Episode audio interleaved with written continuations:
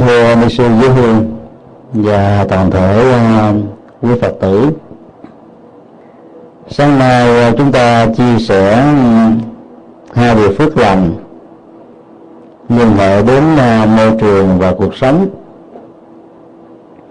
Chiều hôm nay chúng ta tiếp tục nghiên cứu về hai phước lành khác, đó là nghề nghiệp và hiếu kính vốn hỗ trợ cho nhau rất nhiều. Trong mối liên hệ này ờ, ta thấy là để có được cái lòng hiếu thảo đối với mẹ cha, ông bà, nói chung á, thì yếu tố về đời sống kinh tế không thể không có. Và cái đó nó được xác định qua việc lập nghiệp một cách chân chính. Một người con có lòng hiếu thảo mà nếu như không có công việc làm thì việc hiếu thảo đó nó có giới hạn. Trong phạm vi việc chăm sóc còn về đời sống kinh tế là thuốc thang và các phương diện khác đó có lẽ nó sẽ bị trở ngại rất nhiều. Đầu à, kệ thứ ba ở trong kinh um, phước lành bao gồm bốn câu. Có học có nghề hay biết hành trì giới luật, biết nói lời ái ngữ là phước lành rất lớn. Cũng giống như ờ, các cái câu kệ còn lại là bài kệ này gồm có ba vế.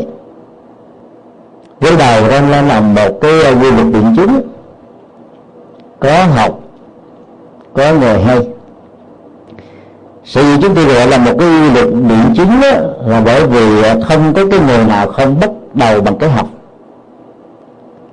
Và từ đó chúng ta có thể gián tiếp suy luận một cách chuẩn xác rằng đạo Phật có chủ trương về học. Khác với quan niệm trong dân gian rằng là đạo Phật chủ trương về tu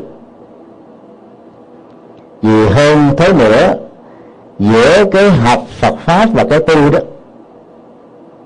nó có một sự hỗ trợ rất là mật thiết. Trong kinh điển từ Phật giáo Bali cho đến Đại thừa yếu tố uh, bác học đa văn học rộng hiểu nhiều không chỉ về phương diện nội điển là kinh luật luận và bao gồm luôn cả các phương diện thế học là một yếu tố để xác định cái việc lập nghiệp của con người ở trên uh, đời sống này xã hội của hoa kỳ và nhiều nước phương tây đó đang um, đến một cái chỗ chuyên môn hơn về trường học. Tức là trước khi ra làm nghề ngoài cái dân đồng cần cởi có một cái license. Để uh, xác định được cái tính trách nhiệm và cái độ an toàn ở trong việc thực thi cái nghề mình có. Và cái này đó nó cũng liên hệ đến vấn đề học đó. đại đa số quần chúng đó, là khi mà có được một cái văn bằng ở một cái trường đại học, trường trung học, có tiêu chuẩn, có uy tín, thì cái kiến thức đạt được của người sinh viên hay là học sinh này đó được đảm bảo hơn. Cho cái học vẫn là một cái thước đo tương đối để xác định được cái tri thức của con người đó trong lĩnh vực chuyên môn họ theo đuổi và thước đo này có lẽ là những viễn về sau nó vẫn là một thước đo chuẩn rồi. Cho nên là phủ định sự học đó thì cái con đường mà lập nghiệp sẽ không được đảm bảo. Ngành người nào cũng phải học năm mười năm. Để trở thành chuyên môn mà có trách nhiệm về nó chứ bằng không đó, mình mà suy luận nó có những tình huống là đúng nhưng mà có những tình huống nó đặt thì à, ta không có đúc kết được cái kinh nghiệm như là thành quả của những thời đi trước. Do đó, việc mà truyền trao kinh nghiệm qua giáo dục, thể hiện qua sự học đó vẫn là một yêu cầu. Ở trong vế này ta còn thấy cái mối liên hệ nó nằm ở chỗ đó là cái học tạo ra cái nghề và cái nghề đó nó là thành quả của cái học, cho nên cái học phải là một sự tập trung về tính chuyên môn và nó dẫn đến một cái kết quả thứ hai đó là khi mà ta có được một cái nghề chuẩn từ một cái sở học nhất định nào đó thì ta có thể đóng góp cho xã hội và thăng hoa đời sống của mình bằng một cái nghệ thuật lập nghiệp chân chính. Trong Phật giáo đó vì không chú trọng về sự học do sự hiểu lầm về những lời Phật dạy mà cái con đường hoàn truyền và hành chánh của Phật giáo đó, nó có phần là yếu kém so với các tôn giáo khác. Và đây cũng là một cái phần dẫn đến sự tổn thất cho những người Phật tử tại gia. Nhiều à, tâm môn pháp phái Phật giáo đó không nhấn mạnh đến việc học, mà cho hành giả đi vào con đường thực tập liền. Và sự thực tập như thế lúc đầu nó có vẻ rất là nhanh vừa ba tháng là có thể xác định được cái à, cái mức độ an lạc hạnh phúc. Nhưng về lâu về dài nó nó sẽ không có cái chiều à, đảm bảo. Bởi vì à, bản thân của các hành giả đó không có một sự chuẩn xác về học. Và do vậy đó, nó không có được cái kết quả mức độ mặt rộng và mặt sâu bản chất của sự học cái phương pháp đó, nó giống như là một cái tấm bản đồ. Và sự hành đó là cái con đường đi trên tấm bản đồ đó. Một số tình huống ngẫu nhiên tình cờ đi trùng đi đúng không cho phép chúng ta suy luận rằng là tất cả mọi sự tự đi thi thông qua cái việc mà thiếu sự học là có thể đảm bảo được tính an toàn về phương diện kết quả hành trì. Trong các trường Phật học bản thân của chúng tôi ờ, trải qua cách đây hơn 25 năm. Và cái uh, đúc kết kể từ năm ờ, 2002 với tư cách là một vị giáo thọ trong các trường cao đẳng Phật học. Rồi cao cấp giảng sư trung cấp giảng sư và cử nhân Phật học tại thành phố Hồ Chí Minh và một số tỉnh thành lân cận đó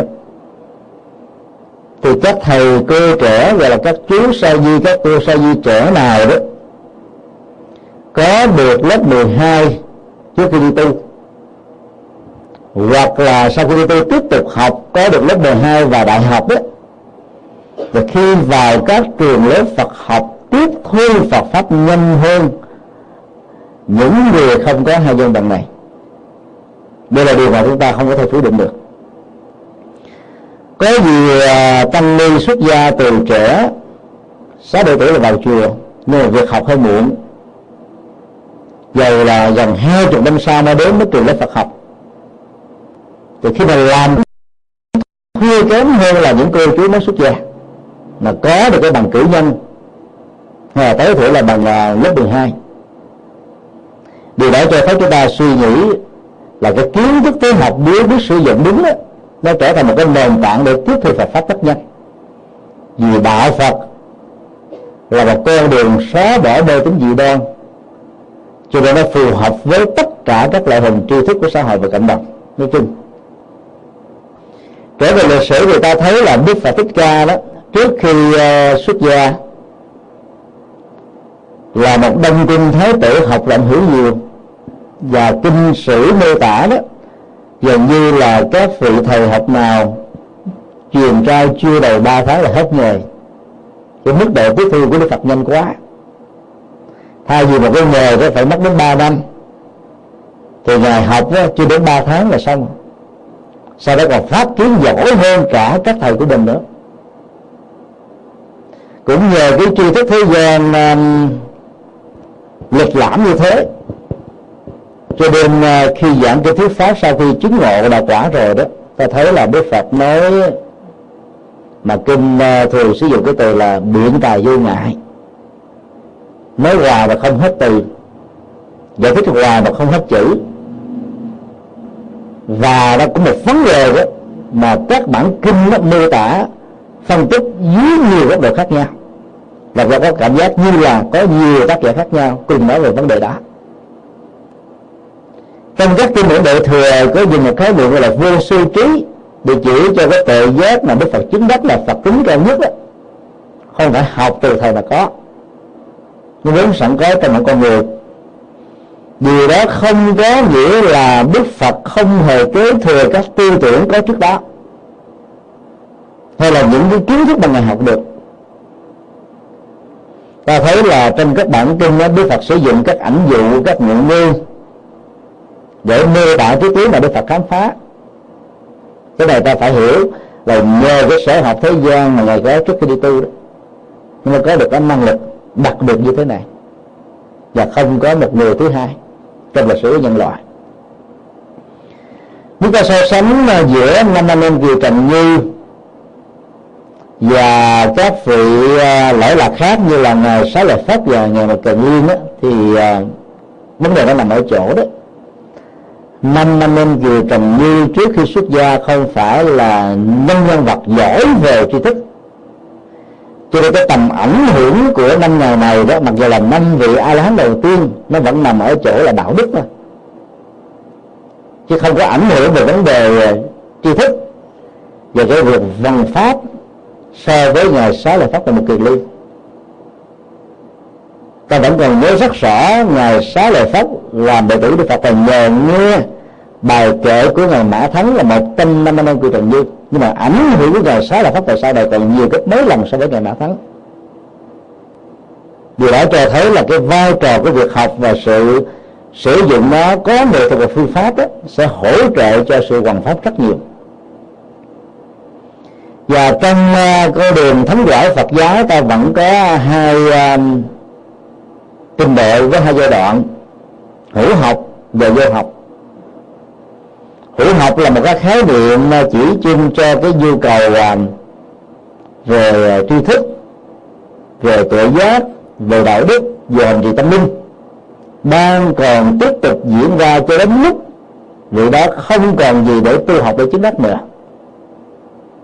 Thì người đó được nâng lên một cái trình độ mới, đó là vô học như là không có chỗ còn để phải học thêm chứ vô học đây không có nghĩa là thất học hay là mất đi cái cơ hội để được học hay là không còn học vô. Do đó là dựa vào cái cơ cấu trình độ tâm linh như vừa nêu các vị thánh chứng quả toàn hảo về tội giác không cần phải học thêm nữa, đều bắt nguồn từ cái giai đoạn thứ nhất. Và là giai đoạn không thể thiếu, đó là hiểu học. Còn có sự học về Phật pháp, nghe kinh hành trì với nhiều cái việc thực quán chiếu khác nhau. Như vậy là đối với người xuất gia đó thì à, việc mà học để có một cái nghề hay đó cũng không thể là bị loại trừ. Dĩ nhiên cái nghề hay của người xuất gia trong việc học Phật pháp đó, đó là giảng kinh thuyết pháp hướng dẫn Phật tử và những người hữu duyên hành trì theo à, sở trường pháp môn mà mình lựa chọn. Nếu ta tạm gọi cái đó là một cái nghề nói nôm na theo thế gian, cho dễ hiểu đó. Thì đó là một cái nghề rất là hay, rất là đẹp. Cái nghề nó rất là cao thượng, cái nghề đó không phải ăn lương. Như là cái nghề nhà giáo giáo sư của các trường. Mà là cái nghề để mà giúp cho người khác làm mới chính họ nâng cao đời sống tâm linh ở mức độ chuyên môn hơn, ấn tượng hơn. Và đây là cái nghề cao thượng nhất, có giá trị nhất. Còn đối với người tại gia đó muốn làm nghề trở thành một chuyên gia trong một lĩnh vực thì cái việc học đó là một nhu cầu không thể thiếu. Trong rất nhiều bài kinh uh, Bali đó ta thấy là Đức Phật đề ca vai trò của đa dân và nó như là một cái ngõ đi đến tự giác. Thì đa dân về Phật pháp đó, nhất là hiểu về cái vụ đế với hai lớp nhân quả hiểu về uh, quy luật nhân quả vô thường vô ngã duyên khởi đều là những cái cửa ngõ để giúp cho chúng ta đạt được trình độ tự giác. Do đó sẽ là một sai lầm nếu ta cho rằng là cái người học Phật pháp nhiều sẽ bị cấn căng ngã mạng là ra đời. Rất nhiều các vị tôn túc của Phật giáo ở trong các chùa, theo truyền thống có quan điểm như thế. Cái quan niệm đó trước nhất tôi cho thấy rằng là đã đánh giá sai về Phật pháp. Nếu học Phật mà trở thành cấn căng ngã mạng như vậy cái chức năng giải thoát tâm của Đại Phật là cái gì? Hết. Không còn nữa phải không ạ? Học Phật càng sớm thì cái cứng cao ngã mạng nó rơi rụng càng nhiều. Đây là đi là ta phải tin. Cái cứng cao ngã mạng nó không liên hệ đến sự học, mà nó liên hệ đến cái vai trò vị trí tâm linh mà ta có. Đúng với cái thực chất của mình hay không? Do đó trong ờ, những năm trở lại đây đó, khi chúng tôi ờ, tiếp độ đệ tử xuất gia thì quan điểm và chủ trương của chúng tôi là các chú các cô đó phải làm công quả nhiều. Khi cờ là sa di sa di ni. Thọ giới càng muộn càng tốt. Bởi vì cái giới phẩm tỳ kheo đó, tỳ kheo ni, thì được gọi là giới cụ túc cho là đầy đủ và trọn vẹn giới hạnh này thì đó nó có thể nếu hướng hướng dẫn không đúng và thực tập sai đó tạo ra cái tâm lý tự hào rằng mình không còn gì để học nữa. Và nhất là trong cái ngôn ngữ sung hô của người Việt Nam đó, nhiều Phật tử lớn tuổi cha mẹ thậm chí là ông của những người xuất gia là vẫn xưng với những người xuất gia trẻ tuổi là con đó làm cho một số người biết không khéo cũng dễ cấm cao lắm á. Cho nên theo chúng tôi đó thì khi quý vị sung có thể sung tươi được rồi. Nhỏ tuổi hơn đó, thì sung với thầy với cô đó, là con. Còn nó là lớn tuổi hơn đó có thể xưng bằng tôi và con với mình. Trong các ngôn ngữ khác đó, thì cái đại từ nhân xưng nơi một đôi hai ba nó đơn giản hơn. Còn ngôn ngữ Việt Nam là ngôn ngữ à, cảm xúc rất là nhiều. Ta sinh con với những người lớn hơn mình sinh cháu với những người tuổi bằng bán ờ, bác, chú, cô, thím, cậu. Và sinh con với những người tuổi bằng ờ, con đẻ của mình. Và sinh cháu đối với những người bằng cháu của mình. Khi mà tôn sinh quá nhiều như thế thì ờ, rất nhiều vị sau khi xuất gia được 5 năm 10 năm thọ giới.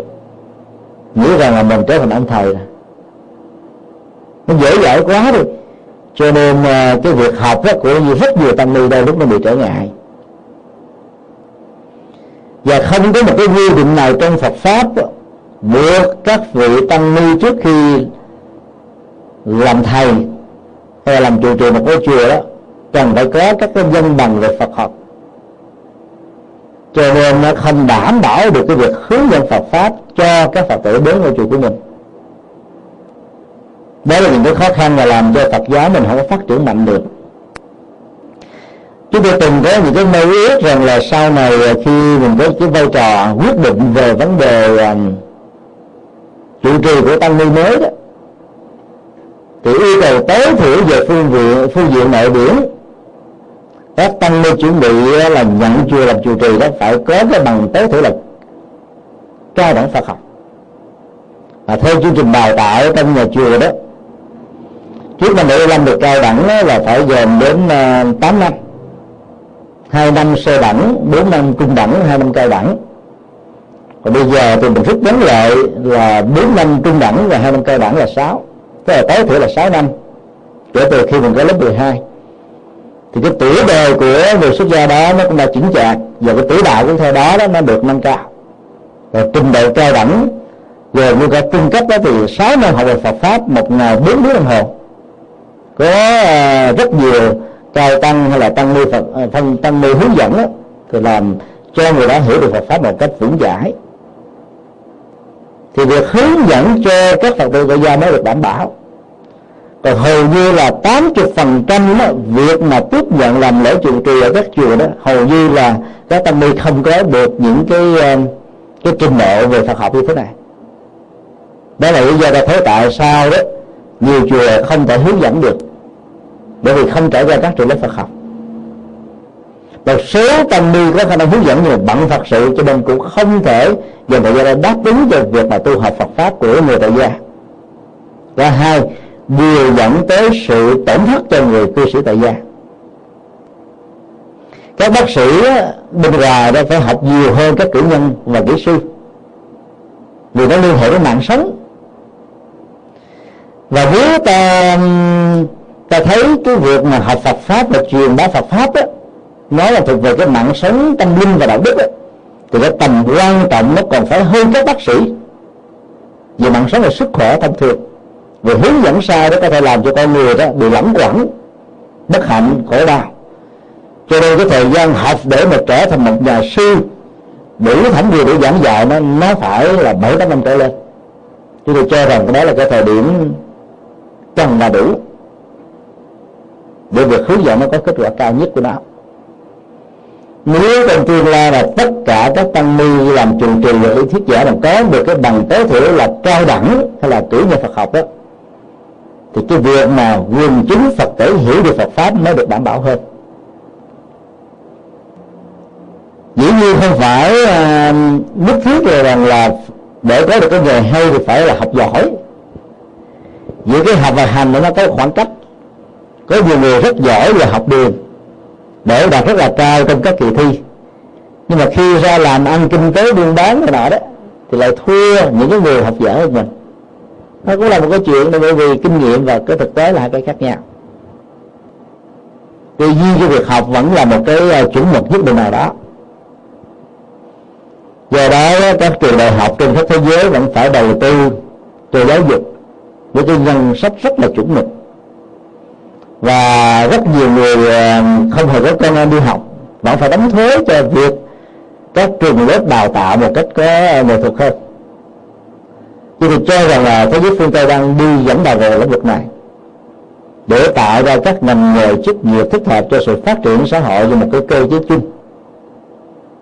Các trường đại nổi tiếng của Hoa Kỳ đã đào tạo trên 200 ngàn departments thứ nhất là chúng ta thấy là cũng có trên 200 à, bộ môn chuẩn rồi.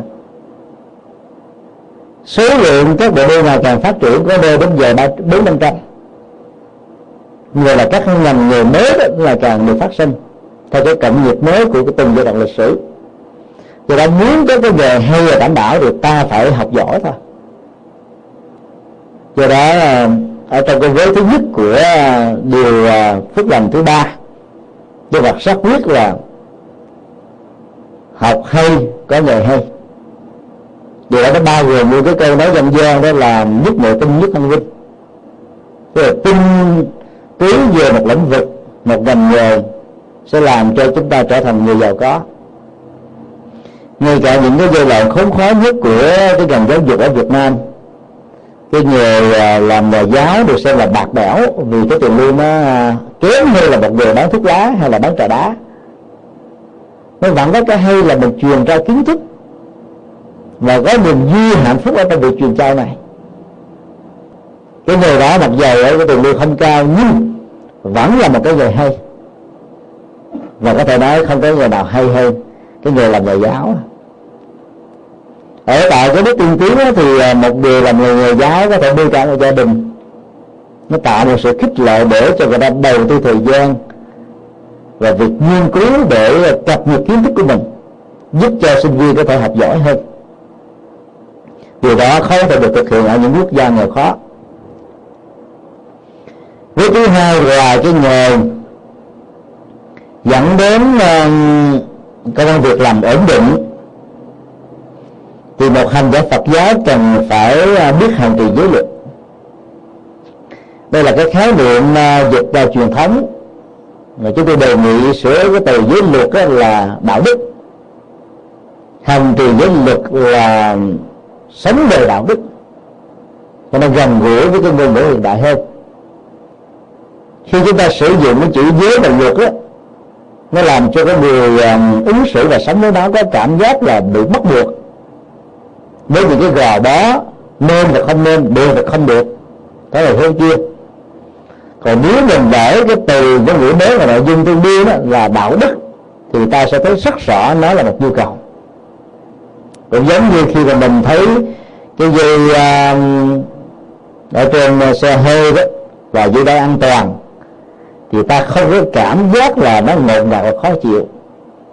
Và mình cảm thấy khi nào mà quên về nó mình có cảm giác là tránh tránh hoặc là hơi ớn ớn chứ những cái tai nạn giao thông nói chung.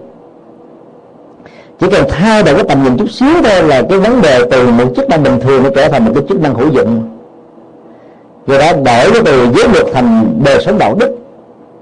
Thì việc mà sống, thể hiện với nó một cách trọn vẹn nhiều chừng nào sẽ làm cho con người chúng ta có giá trị chừng đó. Đó là cái điều à, rất là ấn tượng và hay đối với người tại gia đó thì việc mà sống về đạo đức bao gồm đó, đó là ta giữ à, năm à, điều đạo đức căn bản bảo vệ hòa bình môi trường sinh thái thư duy các loài động vật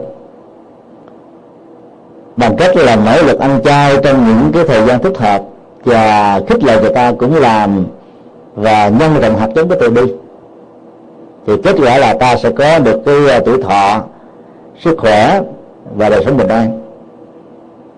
Trong điều đạo đức thứ hai đó thì dạy chúng ta tôn trọng quyền sở hữu của người khác vì ta thấy rất rõ là cái sở hữu đó đó nếu lập nghiệp chân chính đó, nó là mồ hôi nước mắt và phương pháp. Với tất cả những sự dần dụng rất là đáng tôn trọng. Khi mình mình bị ai tước đi cái quyền sở hữu sự khổ đau nhiều chừng nào thì ta cũng cảm nhận cái tình trạng tâm lý tương tự ở tha nhân bên cạnh đó đó, còn học cái phương pháp chia sẻ đối với các mảnh đời bất hạnh do thương tai, bao gồm hạn hán, lũ lụt, sóng thần, động đất, dịch bệnh, tạo ra và những tai nạn do chính con người là tác giả. Thì lúc đó đó, cái việc chia sẻ nó sẽ thiết lập một cái nhịp cầu cảm thông làm cho mình và người đó dễ dàng thương yêu và sống trong sự hỗ trợ lẫn nhau điều đạo đức thứ ba là tôn trọng cái ờ, sự chuyên chung thủy một vợ một chồng để thiết lập hạnh phúc gia đình. Và trong bối cảnh của xã hội hiện đại đó thì ờ, nó cũng là cái nghệ thuật để giúp cho ta là tránh được những tình trạng những cái chứng bệnh lây lan qua đường tình dục và máu. Và thiếu kiến thức về cái tính an toàn trong việc sử dụng chúng. Điều thứ tư thì dạy chúng ta về cái um, nghệ thuật phát ngôn trên nền tảng của thiết lập hòa bình, hữu nghị, thương yêu năng đỡ khích lệ, sách tấn dìu dắt và chỉ phát ngôn những được có lợi có nghĩa, có ích. Để làm cho người nghe đó, có được cái cảm giác thoải mái và phấn chấn đi lên ở trong cuộc đời. Và điều là thứ năm đó là xa lánh những độc tố và không có ờ, đưa vào trong cơ thể những gì có hại cho sức khỏe và tuổi thọ. Từ đó ta thoát khỏi những cái nạn nghiện ngập như là rượu ma túy thuốc lắc. Và nhiều độc tố làm cho con người bị trao đảo và đánh mất đi cái sự kiểm soát tâm sinh lý của mình. Sống với năm điều đạo đức đó, đó thì ta thấy rằng là cái giá trị an vui hạnh phúc nó sẽ có mặt thôi và nếu như nơi nào cũng ờ, văn diễn giữ năm điều đạo đức này thì nhà tù không cần có nữa. Từ đó là do vì người ta vi phạm một trong năm điều đạo đức là, là cả năm. Bốn ba hai. Như cái điều đạo đức thứ năm ở trong nhà Phật đó nó đặc biệt hơn các tôn giáo khác. Ở chỗ đó là Đức Phật thấy rõ được cái mầm mống có thể phát sinh. Từ việc sử dụng các độc tố làm cho con người bị sai mất sự kiểm soát mà sáng nay chúng tôi đã có đưa ra những cái tình huống là khi sự vào đó mất sự ờ, làm chủ phản tự vệ dẫn đến cái chết của người khác kết quả là người đó phải bị ngồi tù. Hay mà người mẹ người thân người thân của mình bị người khác hành hạ hiếp đáp đó, ta phản tự lệ lại mà cũng có thể dẫn đến sự thương tổn tính mạng của tha nhân thì cũng bị ngồi tù cho nên nó là cái việc mà ngừng sử dụng các độc tố một cách tình nguyện là nghệ thuật để không cho cái hậu quả xấu có thể diễn ra trong tương lai đối với bản thân và tha nhân. Do đó việc mà hành trì giới luật nó chính là một cái nghệ thuật rất là quan trọng. Và giới thứ ba đó là sống lời ái ngữ trong xã hội đó thì à, con người cần có một cái nhu cầu truyền thông truyền thông, truyền thống đó thì bao gồm là sự phát ngôn qua lời nói. Còn trong thời hiện đại đó, thì cái lời ái ngữ đó được hiểu như là chữ viết, là văn chương thi phú, thậm chí là chatting ở trên mạng, internet, email, những trang web và các cái nghệ thuật khác đều có thể trở thành một cái phương tiện để truyền thông. Ngay cả những loại phim canh cũng là một nghệ thuật để truyền thông, giúp cho chúng ta có thể hiểu biết được những cái mà tác giả muốn chứa đựng và gửi gắm. Cho mọi thứ nó đều tạo ra sự truyền thông hết. Ngày nay thì một số trường đại học của mỹ đó không có ờ, gọi cái ờ, bộ môn english literature là english department, mà được gọi đó là communication department. Và liệu cái môn báo chí cũng nằm ở trong cái ờ, cái nhóm này vì cái chữ truyền thông đó, nó có một cái uh, nội hàm và cái biên cương nó rộng hơn như là trước đây nữa. Bởi vì trong văn chương đó, chủ yếu là để truyền thông về tư tưởng phong tục tập quán rồi hành động của con người mà thôi. Do đó đó cái cái cái điều mà lời ái ngữ trong Phật giáo đó bây giờ mình phải hiểu đó nó là những người thuộc truyền thông làm sao cho cái người tiếp nhận đó nó có được cái trạng thái thoải mái nhẹ nhàng an vui hạnh phúc là ta thể hiện được cái mối quan hệ giao tế ở mức độ có giá trị. Ví dụ trong chính điện của chùa Phước Hội ta thấy là có ảnh um, về cuộc đời Đức Phật từ lúc um, bản sinh cho đến lúc nhập nước Bàn, bao gồm là các cái cảnh tiêu biểu trong việc hóa đạo. Thì nó cũng là một nghệ thuật truyền thông thay vì ta đọc một quyển sách có thể là một trăm trang vài trăm trang rất chuyên môn chỉ cần nhìn các cái hình và nhớ là những cái điển tích được kể và ta có thể nhớ một cách chuẩn xác về cuộc đời của Đức Phật và những đóng góp của ngài rồi. Của truyền thông này nó, nó làm cho mình có thêm niềm tin kính hoài cái giá trị ký ức về lịch sử. Nó còn có thêm những giá trị khác nữa. Hoặc là trong các chùa ta thấy thỉnh thoảng có tổ chức các cái uh, triển lãm về hội họa tranh ảnh điêu khắc nghệ thuật nói chung bao gồm cả thư pháp nhưng là một sự truyền thống rất hay. Các nhà thư pháp sử dụng một vài cái đại tự nó liên hệ những cái chữ mà nó thuộc về cái cốt lõi tu tập hành trì của các pháp môn. Ví dụ như chữ thế à như một nghệ thuật phớt lờ những cái lời thị phi. Rồi chữ tâm chữ phật chữ giác chữ ngộ vân vân. Điều nói lên rất nhiều thứ trong ờ, uh, nghệ thuật truyền thông khác nhau. Nhưng nó cũng là một cái hình thức khác của lời ái ngữ các máy niệm phật bây giờ đó nó có gần chip trước đây cái memory của nó nó chỉ uh, chừng có vài giây thôi. Bây giờ người ta nâng lên đến cả vài phút. Cho nên cái điệu niệm nó không phải là một hai nữa mà nó đến vài chục cái điệu niệm. Giọng nam giọng trung giọng bắc rồi tiếng việt nam tiếng hoa. Cái điệu niệm cũng rất là đa dạng phong phú để cho mỗi người có thể thích ứng được và có đứng kèm theo những nhạc điệu phổ nhạc như là một cái nghệ thuật gọi là nhạc liệu trị pháp. Giúp cho người nghe được à, nhẹ nhàng thư thái thoải mái cái cõi tâm. Nó cũng như là những cái nghệ thuật truyền thông và ái ngữ. Cho nên ta phải hiểu là nó mức độ rộng hơn là những cái thiệp điện tử hay là những cái thiệp chúc mừng. Về các mùa về các cái tình huống về sinh nhật về uh, chúc tụng về mong cho người kia được bình an chống khỏi bệnh đều là những nghệ thuật để giới thiệu cái ái ngữ của mình đối với tha nhân và đã thiết lập truyền thông rất hay. Gần đây ở Việt Nam nó còn có cái dịch vụ qua bưu điện. Có những ngày lễ đó. Ta có thể tặng biếu người thân của mình một bản à, nhạc nào đó mình thích. Một phần quà nào đó mình thấy là nó có à, ý nghĩa đối với đời sống của hai người và gửi đến thời điểm nào, ngày nào, giờ nào, ta có thể đưa thỏa mãn và thậm chí ta có quyền yêu cầu cái người cầm cái phần quà đó đem đến cho người thân của chúng ta đã mặc cái chiếc áo gì, màu gì nữa. Thế thì cái nền văn hóa như thế nào cũng được thực hiện. Nó có thể trở thành cái nghệ thuật truyền thông áo ngữ rất là hiệu quả là cao trong thời uh, internet bùng nổ như hiện nay đó thì cái ái ngữ đó một mặt nó được phát triển ở độ cao nhất của nó nhưng mặt khác đó nó bị đe dọa ở mức độ lớn nhất.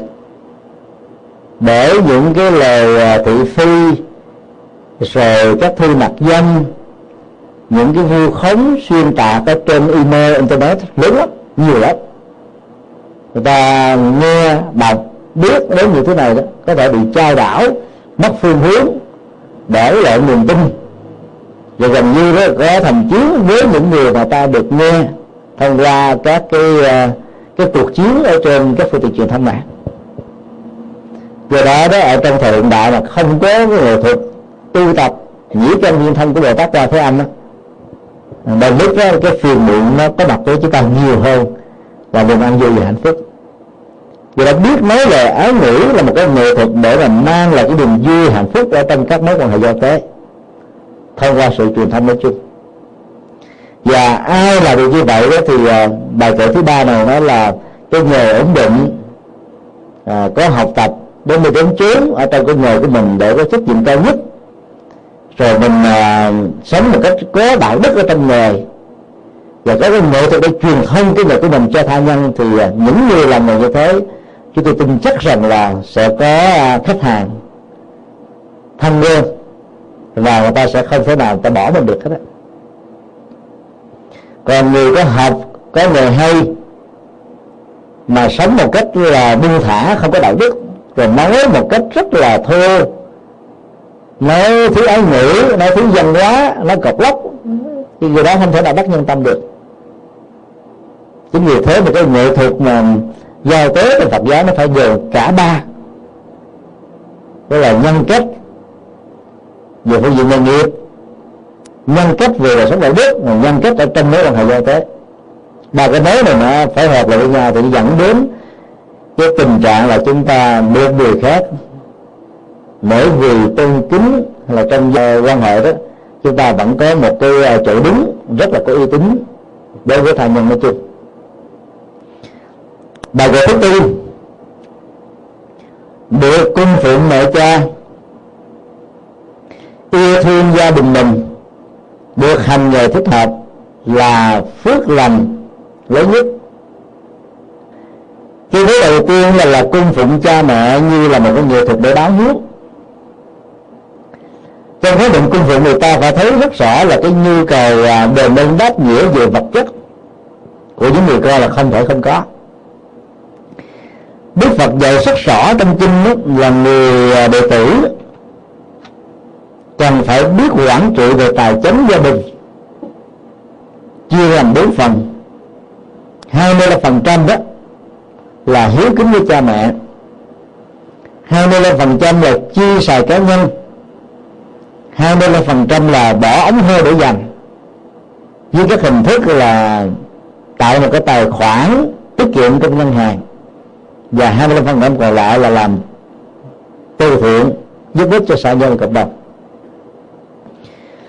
Như vậy là cái việc hiếu kính đó nó tới thì phải là một phần tư của những gì chúng ta có. Rất nhiều những đứa con ở trong xã hội đó là không không làm được cái này. Bị chứng bệnh ờ, làm tổng giám đốc hãng kẹo. Tức là kéo không ra mà, cha mẹ mình có nhu cầu thì mình là diện kế này diện kế kia không dám uh, giúp đỡ ông bà. Mà mình biết rất rõ là ông bà đang trong giai đoạn là mất sức lao động. Không thể tự tạo ra mình chén cơm manh áo và là ở cái tuổi là cần đến sự nghỉ dưỡng nhiều hơn và làm lụng. Thì rất nhiều người con đã không màng đến việc đó hoặc là khi mà làm cái việc gì có ích á cho cha cho mẹ đó nó bắt đầu là tính canh tính uh, tính lời tính lãi trong mấy năm qua khi chúng tôi um, làm công tác từ thiện và thuyết giảng uh, tại các trung tâm bảo trợ xã hội bao gồm trung tâm uh, người già và tàn tật thì tiếp xúc với một số các bác lớn tuổi đó các bác cho biết đó là gia đình của các bác rất là giàu có. Nhưng vì bất mãn và mất hạnh phúc với những đứa con đó mỗi khi phải chia ta ra nhận từ của nó nó nói nặng nó nhẹ chửi bế hỗn láo thế là thế kia cho nên rất nhiều người không cam được không chịu đựng được cái hoàn cảnh như thế cho nên thà đi ăn xin chứ không nhận từ con cái của mình. Tại Việt Nam sau năm 75 đó, thì à, những người ăn xin hay là những người homeless vô gia cư cứ đến những ngày lễ lớn đó, thì người ta có một chiến dịch đi thu gom. Bạn gọi cái từ nó hơi xấu chút xíu là ai mà bất hạnh bị bắt ở trong những cái ngày như thế đó, người ta sẽ đưa về cái trại tập trung. Được gọi là trung tâm bảo trợ xã hội. Nếu ai có thân nhân bảo lãnh, thông qua việc đó là giới thiệu địa chỉ cho những người mà quản lý trong các trung tâm này, thì người ta cho phép trở về đoàn tụ gia đình. Còn ai không có thân nhân bảo lãnh á, thì họ sẽ bắt giữ ở đó luôn. Có nhiều bác á cho chúng tôi biết là người không muốn sống chung với đứa con mà mỗi khi nó giúp đỡ nó nói nặng nói nhẹ. Thà ở luôn ở trong trung tâm này. Thì đó là một cái bế tắc của một số người lớn tuổi. Khi thấy rằng là mình không còn đủ sức như là ngày xưa làm chề dựng phát triển được chia sẻ, giúp đỡ, mà phải tiếp nhận lại từ sự giúp đỡ của người con. Cho nên cái mặc cảm và tội ái rất là lớn, làm cho họ thà chấp nhận cái cảnh khổ đau hơn là sống chung với những đứa con bất hiếu. Tại các cái kinh doanh bảo trợ xã hội, mặc dù nó không có bản án như là trợ từ, nhưng mà họ sống ở đây suốt đời, nếu không có người thân bảo lãnh sau những lần thuyết giảng từ tập cho họ ca những cái bài ca niệm phật. Thì cái một số người gửi thơ và gặp trực tiếp để nói với chúng tôi là hãy đấu tranh cho họ. Bởi vì họ như là những kẻ tù. Cái trung tâm tăng hiệp ở ờ, huyện Bình Phước đó, ở, ở tỉnh Bình Phước mà chúng tôi từng đi là có một ngàn hai trăm. Mà trong đó chỉ có ờ, khoảng ờ, trên dưới 10 năm mà ở phía sau đó, nó có một cái nghĩa trang là trên 200 cái mồ. Có nghĩa là người ta sống tại đây và chết tại đây. Phương tiện vật chất thứ thế bệnh tật thì thuốc thang nó không đủ, cho nên họ đã phải chết. Và nhiều các bậc cha mẹ đó vì tự ái đứa con bất hiếu của mình, người ta chết ở trong cái hoàn cảnh thiếu thốn như thế. Đó là một cái nỗi rất là đau. Cho nên con cái là khi hiếu tính với cha mẹ phải ý thức rất rõ là mình là đứa con mình nhận được cha mẹ suốt cả cuộc đời mà cha mẹ có khi nào kể công tính uh, ờ, tính cán đâu. Mà mỗi khi mà mình thể hiện là một phần rất nhỏ của những gì mà cha mẹ đã dành cho ta mà nếu không ý thức về tâm lý này đó thì cha mẹ ta sẽ bỏ nhà ra đi. Hoặc là tiếp nhận nó trong một cái mặc cảm và nỗi khổ điều đau diễn ra rất lớn. Do đó cung phụng mẹ cha đó nó ngoài cái việc mà chu cấp về vấn đề vật chất theo cái uh, cái cái công thức 20% với cái tài khoản mà mình có được từ đồng lương chân chính thì ta phải có thái độ cung kính. Cho sự cung phục nó luôn luôn có thái độ cung kính ở trọng. Nếu không có được cung kính đó, thì cái mặc cảm cho việc tiếp nhận nó nó, nó làm cho cả cha mẹ lẫn con cái đều không được hạnh phúc. Một điều mà tất cả những người con thả cháu hiệu có thể lưu tâm là cung phụng cung kính cha mẹ không có nghĩa là cha mẹ mình đòi bất cứ cái gì mình cũng thỏa mãn hết. Nhưng mà số gia đình giàu có Việt Nam ngày nay đã làm. Có nhiều người lớn tuổi đó bây giờ bắt đầu sanh tật. Mê uh, phim à, uh, chuyển của uh, Đài Loan hay là mê uh, phim uh, tình cảm của Triều Tiên. Thuê về cho ông bà đó là hàng tá các cái bộ phim. Mà các phim đó nó thường là nhiều tập. 10 cho đến là ba bốn chục tập là chuyện thường đó. Luyện chuyển viết rồi là cha mẹ mình mặt mày, xanh mè, xanh mét. Bệnh tật đó. Có nhiều người coi riết rồi là bị tiểu đường. Nó nằm ở trên võng rồi coi đó. Ta có vận động gì đâu, mà tuổi già thì phải vận động, thì mới có thể là là tiêu những cái bệnh tật. Cho do do đó đó thương mà không biết cách. Dẫn đến cái tình trạng là chiều vô cớ, làm cho cha mẹ mình thêm bệnh tật rồi cũng không nên thấy thấy cha mẹ đồng nghiện các cái bộ phim đó quá đó thì à, thỉnh thoảng người ta thuê những cái bộ phim à, về Phật giáo ví dụ xuân hạ thu đông nó là một cái triết lý. Ờ, phim báo quán à, phim lịch sử đức phật phim bồ đề đạt ma và phim lịch tử đăng mặc dù nó cũng có chữ cũng đánh võ cũng ấn tượng thế này thế kia nhưng mà nó có thêm những triết lý người ta nghe người ta vẫn học được gọi là tin tây du ký như vậy là mỗi một ngày đó ta bên chiều cho cha mẹ khoảng chừng 2 giờ đến 3 giờ là nhiều chứ coi mà trên 3 giờ đó thì con người sẽ có thói quen lệ thuộc vào cái tư duy của người khác của những nhà làm phim. Dần già rồi mình bớt cái phần tư duy của mình. Bệnh tật do thiếu vận động rồi bệnh tật do mình à, sống với tư duy người khác rất là nó trở thành một cái thói quen xấu. Do đó là cung phụng mẹ về cha phải có nghệ thuật thì mới có phước cái cha mẹ mà đang nguyện à, đánh bài ở đầu à, năm chục ngàn đô của mình cho hai mươi lăm ngàn thì cha mẹ trở thành à, là bác hợp đồng. Vô nghiệp. Thì cũng không nên. Do đó phải có người thuật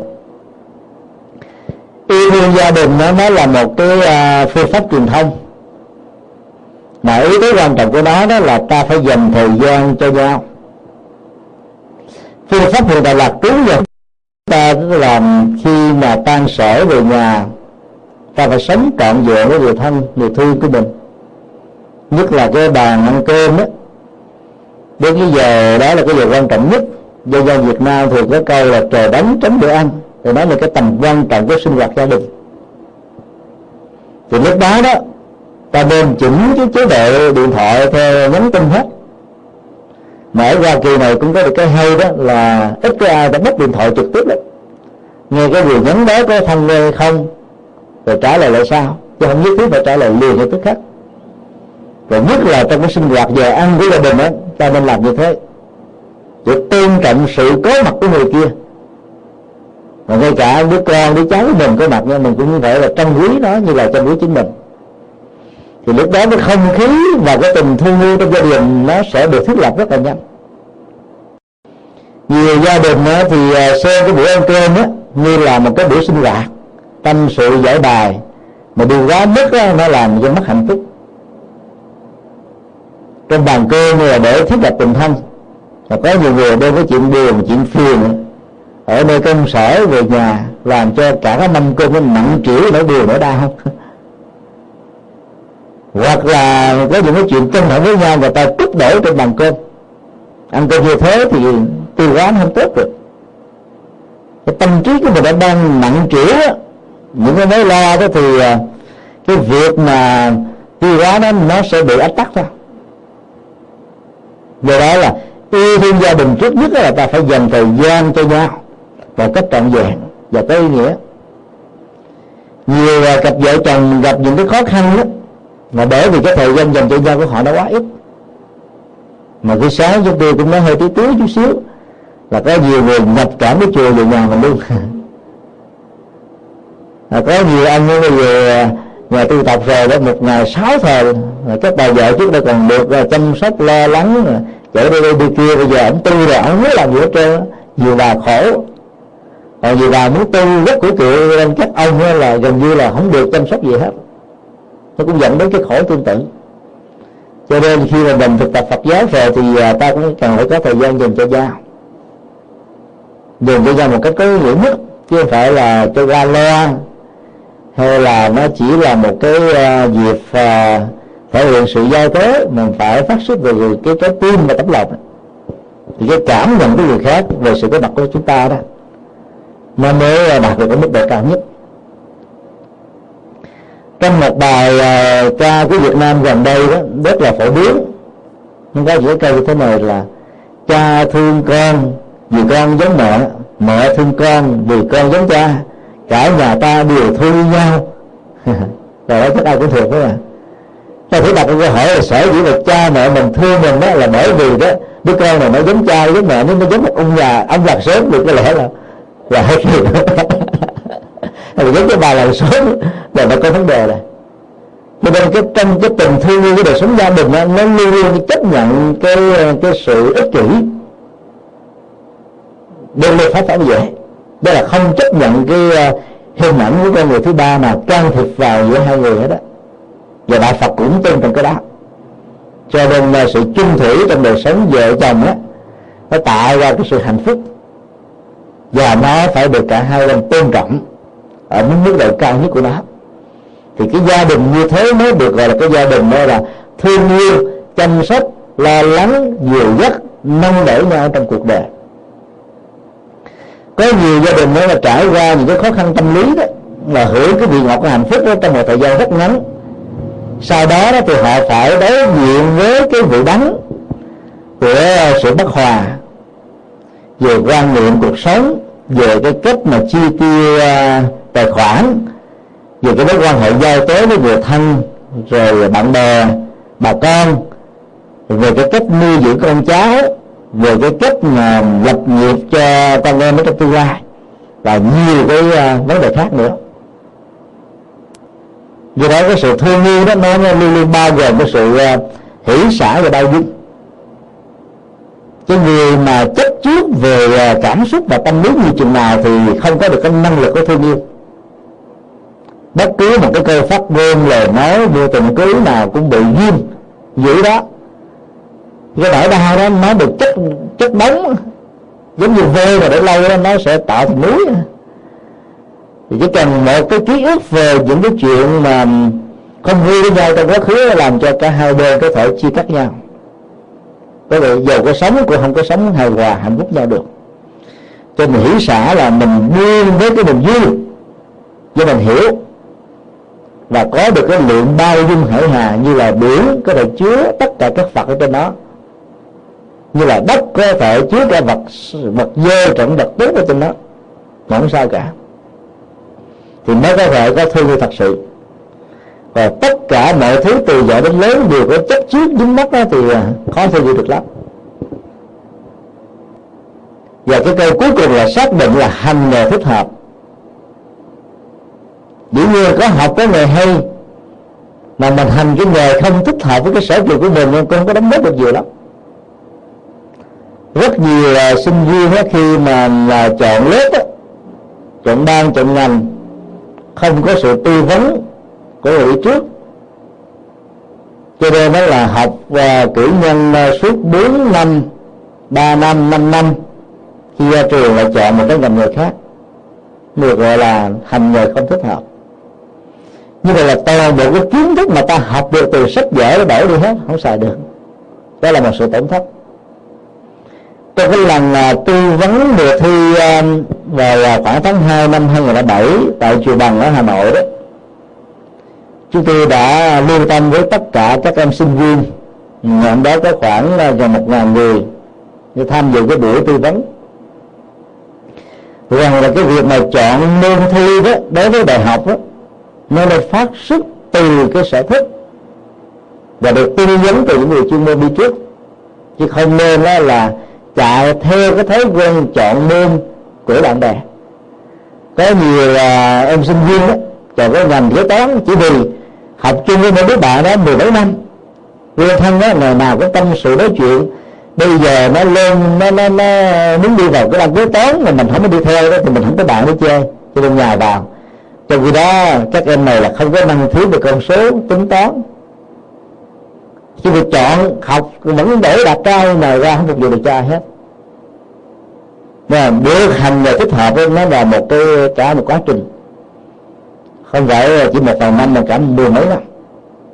Do đó định hướng cái nghề nghiệp để ta lựa chọn. Khi ta đang còn học với như là với trung học đó, là nhà tư vấn rất là rõ chứ không phải là sự lựa chọn trong 50 phút là đủ đâu. Và trong cái tình huống này đó thì cha mẹ cũng nên hỗ trợ cho con của mình định lượng và chọn được cái nghề thích hợp. Cha mẹ nào cũng muốn con mình giàu có cho nên đó, luôn luôn khuyên con mình đó là đi vào à, cái ngành mà bác sĩ nè à, đi vào cái ngành kỹ sư đi vào cái à, ngành là à, vi tính hay là luật sư. Những cái nghề ngành mà cái tiền lương của nó tôi đó là cao hơn các ngành nghề khác. Cho nên cái sở trường của chúng nó nằm ở một lĩnh vực khác. Thế như vậy là liệu việc mà cha mẹ áp đặt cho con ơi cái bình chọn một cái ngành không thích hợp đó có làm cho chúng hạnh phúc và phục vụ trong tương lai hay không? Tôi trả lời là khó đảm bảo được lắm. Do đó cái ờ, chức năng của cha mẹ là định hướng là hướng dẫn thôi cái ngày thơ mơ mà cái dân hóa Việt Nam sử dụng nó, nó có nguồn gốc từ Phật giáo. Như là một cái nghệ thuật định hướng nghề nghiệp cho con em của mình. Thôi mà nếu ta làm đúng cái phương pháp của nó đó thì à, sự định hướng nó có thể được chuẩn xác khá cao. Bây giờ nếu ta có là khoảng 200 ngành nghề thì mấy cái nghề thơ mơ đó ta phải bài biện ra càng nhiều càng tốt các cái món Phật tượng trưng cho các ngành nghề khác nhau thì cái việc chọn một cái món vật nào đó cho thấy là con em của mình nó có những cái hạt giống về cái lĩnh vực đó nhiều hơn là những thứ khác. Ví dụ cha mẹ nào muốn cho con của mình đi cái nghề bác sĩ mà thấy nó bốc cái ống chất đó, thì nửa mừng mà nửa lo thấy không thì bởi vì đó, những cái tay nhiều nó cũng bốc ống chích còn bác sĩ cũng bốc ống chích lúc đó ta phải để thêm các cái vật liệu khác. Ống nghe của bác sĩ rồi à, cái máu của bác sĩ. Vân vân. Hay là cái à, cái cái à, các cái hỗ trợ về um, uh, first aid. Mà nếu coi là chúng ta tiếp tục bắt như thế này thì ta biết rằng là chúng đã từng là bác sĩ là dược sĩ hay là người điều dưỡng vân vân. Mình an tâm. Và chỉ cần tạo điều kiện cho con em mình đi vào lĩnh vực đó là sự thành công của nó sẽ cao hơn chúng bạn ở các lĩnh vực khác còn trường hợp mình muốn là cho nó đi theo cái ngành bác sĩ mà nó chọn một cái khác á, cho cái cuốc thì ta biết là cái hạt giống mình lao động tay chân của nó hơi nhiều. Do đó ta phải đầu tư cho nó gấp ba, gấp bốn lần so với các em bình thường khác. Thì nó vẫn có thể bồi dưỡng hạt giống mới để trở thành cái người chuyên về lĩnh vực này. Đừng nên có cái quan niệm à, rằng là không có gì có thể thay đổi vì cái đó nó làm cho ta chấp nhận vận mệnh an đà như là một số phận. Do đó đó được hành nghề thích hợp đó là một yếu tố rất quan trọng để có được hạnh phúc. Trong những giai đoạn khó khăn nhất như chúng tôi vừa nói là cái nghề nhà giáo Việt Nam đó là cái nghề bạc bẽo nhất. Thời gian mà chúng tôi học ở trường à, Nguyễn Tri phiên ở quận năm thì thầy cô giáo đó là phải uh, bốc thăm với nhau để được giữ xe cho học trò của mình thì cái tiền lương không đủ để sống. Do đó đó là người ta phải đổi ví dụ thầy à, giáo cô giáo nào dạy cái ca buổi sáng á, thì giữ xe buổi chiều để khỏi mặc cảm với học trò. Học trò đã biết cái người giữ xe đó là thầy cô giáo đâu người dạy ca buổi chiều á, thì giữ xe buổi sáng hoặc là giữ buổi tối. Mà bởi vì giữ xe một ngày như thế nó gần bằng tiền lương của cả một tháng thời điểm đó vào năm 85, 86, 87 đó thì mỗi một tháng lương nó khoảng chừng ờ, bốn năm trăm ngàn đồng đó. khoảng chừng ba bốn chục đô. Rất là thấp. Tại vì nếu là bán cái trà đá đó thì à, một tháng mình có thể kiếm gấp đôi. Bán thuốc cũng có thể kiếm gấp đôi. Thì từ đó nó dẫn cái tình trạng là các thầy giáo mà, mà yêu nghề đó thì phải đi dạy thêm thôi. Dạy ca hai hoặc dạy vài giờ để mà sống với mình không có lương. Như thế thì khó mà sống được lắm nhưng mà nhiều người vẫn tiếp tục giữ cái nghề vì yêu nghề. Và họ thấy rằng là không có hạnh phúc nào bằng đó là thực hiện cái nghề của mình. Được hành nghề thích hợp. Được hành nghề thích hợp nó còn có ý nghĩa là đi với người đó mình cũng không có cái, cái nghề khác để làm nữa. Không biết làm cái gì để mà sống. Làm đúng cái nghề sở trường á của mình đó, thì mình mới có thể là nếu không giàu sang thì mình cũng có được hạnh phúc. Thế là gọi là có cả hai càng tốt thì đó ở đây Đức Phật nói rất rõ là cái việc mà cung phụng mẹ cha mà muốn được bền bỉ phải là hành người thích hợp thì mới có tiền chứ. Còn làm dạng cái thích hợp thì có tiền. Có nhiều người sống lý tưởng chỉ ờ, đeo theo cái nghề vô cái sở thích thôi chứ cái nghề đó không tạo ra bằng bằng tiền kết bạc nào. Nó cũng không thiết thực lắm. Do đó ta phải lấy cái yếu tố vừa đảm bảo được cái kinh tế hàng ngày vừa đảm bảo được cái tri thức như là một cái nhu cầu được thỏa mãn thì cái con đường hành nghề tích Phật đó mới được lâu dài và có nhiều giá trị cho mình cho người và cái gì phục vụ. Nói tóm lại ở trong um, cái bài kệ thứ ba và thứ tư đó thì ta thấy đức phật nêu là có mối liên hệ giữa cái việc mà có người hay sống đạo đức ở trên cái nghề như là một chánh mạng rồi nói lời rất là dễ thương, đàng hoàng ở trong người thuộc truyền thông giữa mình với khách hàng giữa mình với những tha nhân. Làm cái nghề đó một cách có bài bản, có trình tự, có thứ lớp và thích hợp với sở trường của mình. Thì người đó sẽ có cơ hội là sống hạnh phúc với bản thân mình trước nhất. Và từ đó nó có được cái khả năng là sống yêu thương gia đình mình. Và quan trọng hơn đó là hiếu kính mẹ và cha. Một gia đình như thế thì được xem là một cái ờ, gia đình mẫu mực của người tại gia và rất có ý nghĩa tham khảo cho đời sống xã hội ngày hôm nay. Thì đó là cái à, cái phần trình bày vắn tắt về hai bài kệ kinh à, phước lành.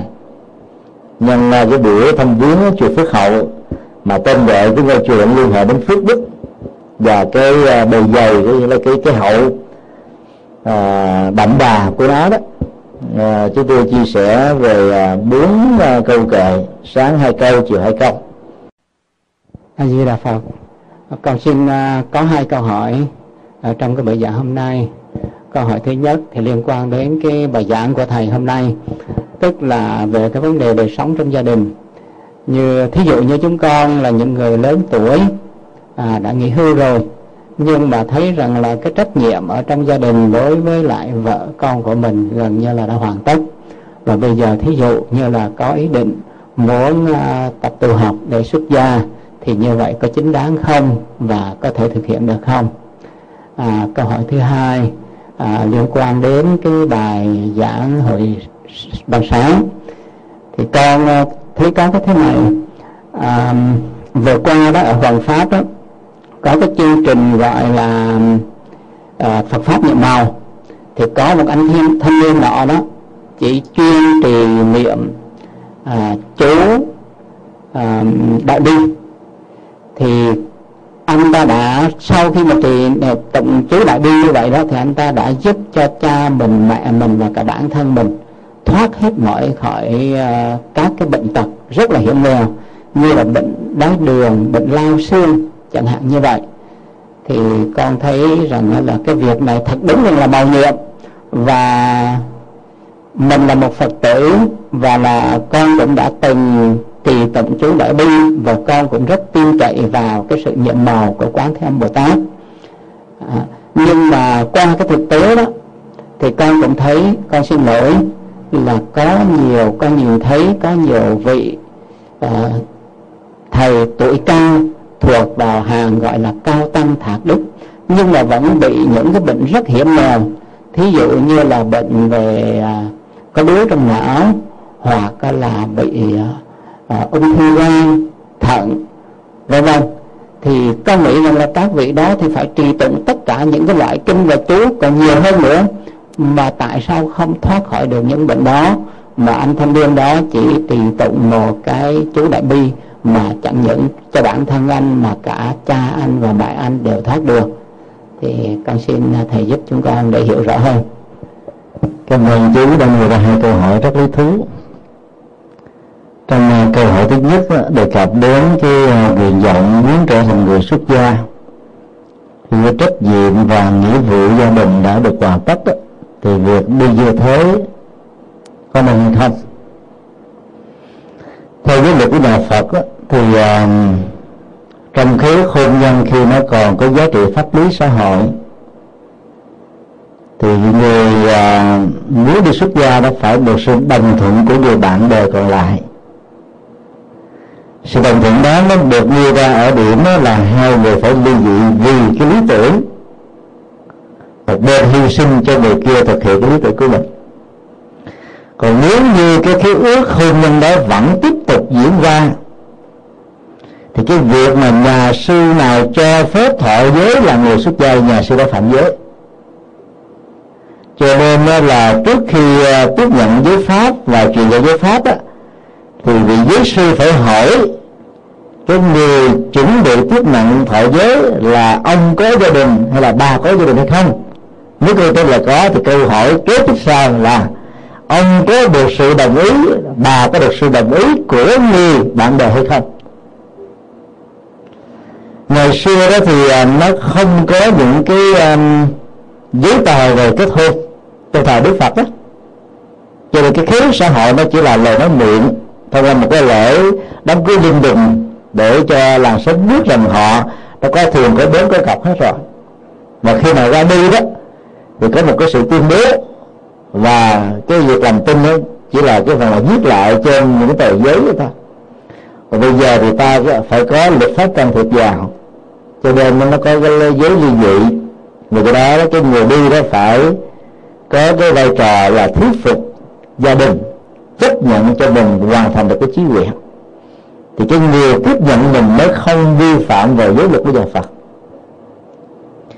Nó cũng đã từng có những tình trạng, ví dụ như là một cái người vợ sau cái thời gian sống thành công trong xã hội và gia đình, rất là hạnh phúc, không có điều gì chồng và con, nhưng nếu cảm nhận cái hạnh phúc cao hơn cho nên phát tâm đi tu. Và cái người chồng còn lại đó là không hài lòng được chuyện đó, cho nên đã vào chùa làm lớn chuyện. Và thời đạo đức phật cũng có những tình trạng như vậy. Cho từ đó đức phật phải yêu cầu là phải có sự đồng ý. Cho nên ờ, cái đó là cái yêu cầu mà ta có thể vượt qua được. Vấn đề ở chỗ là mình phải thuyết phục về cái tính ờ, hy sinh. Ở chỗ là hỗ trợ cho nhau.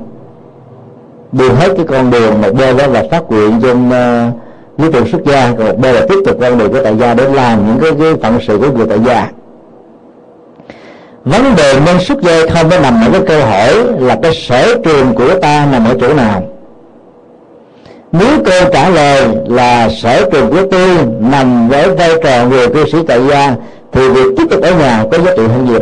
Nếu sở trường của mình là một người xuất gia thì việc đi tu mới có nhiều giá trị đóng góp.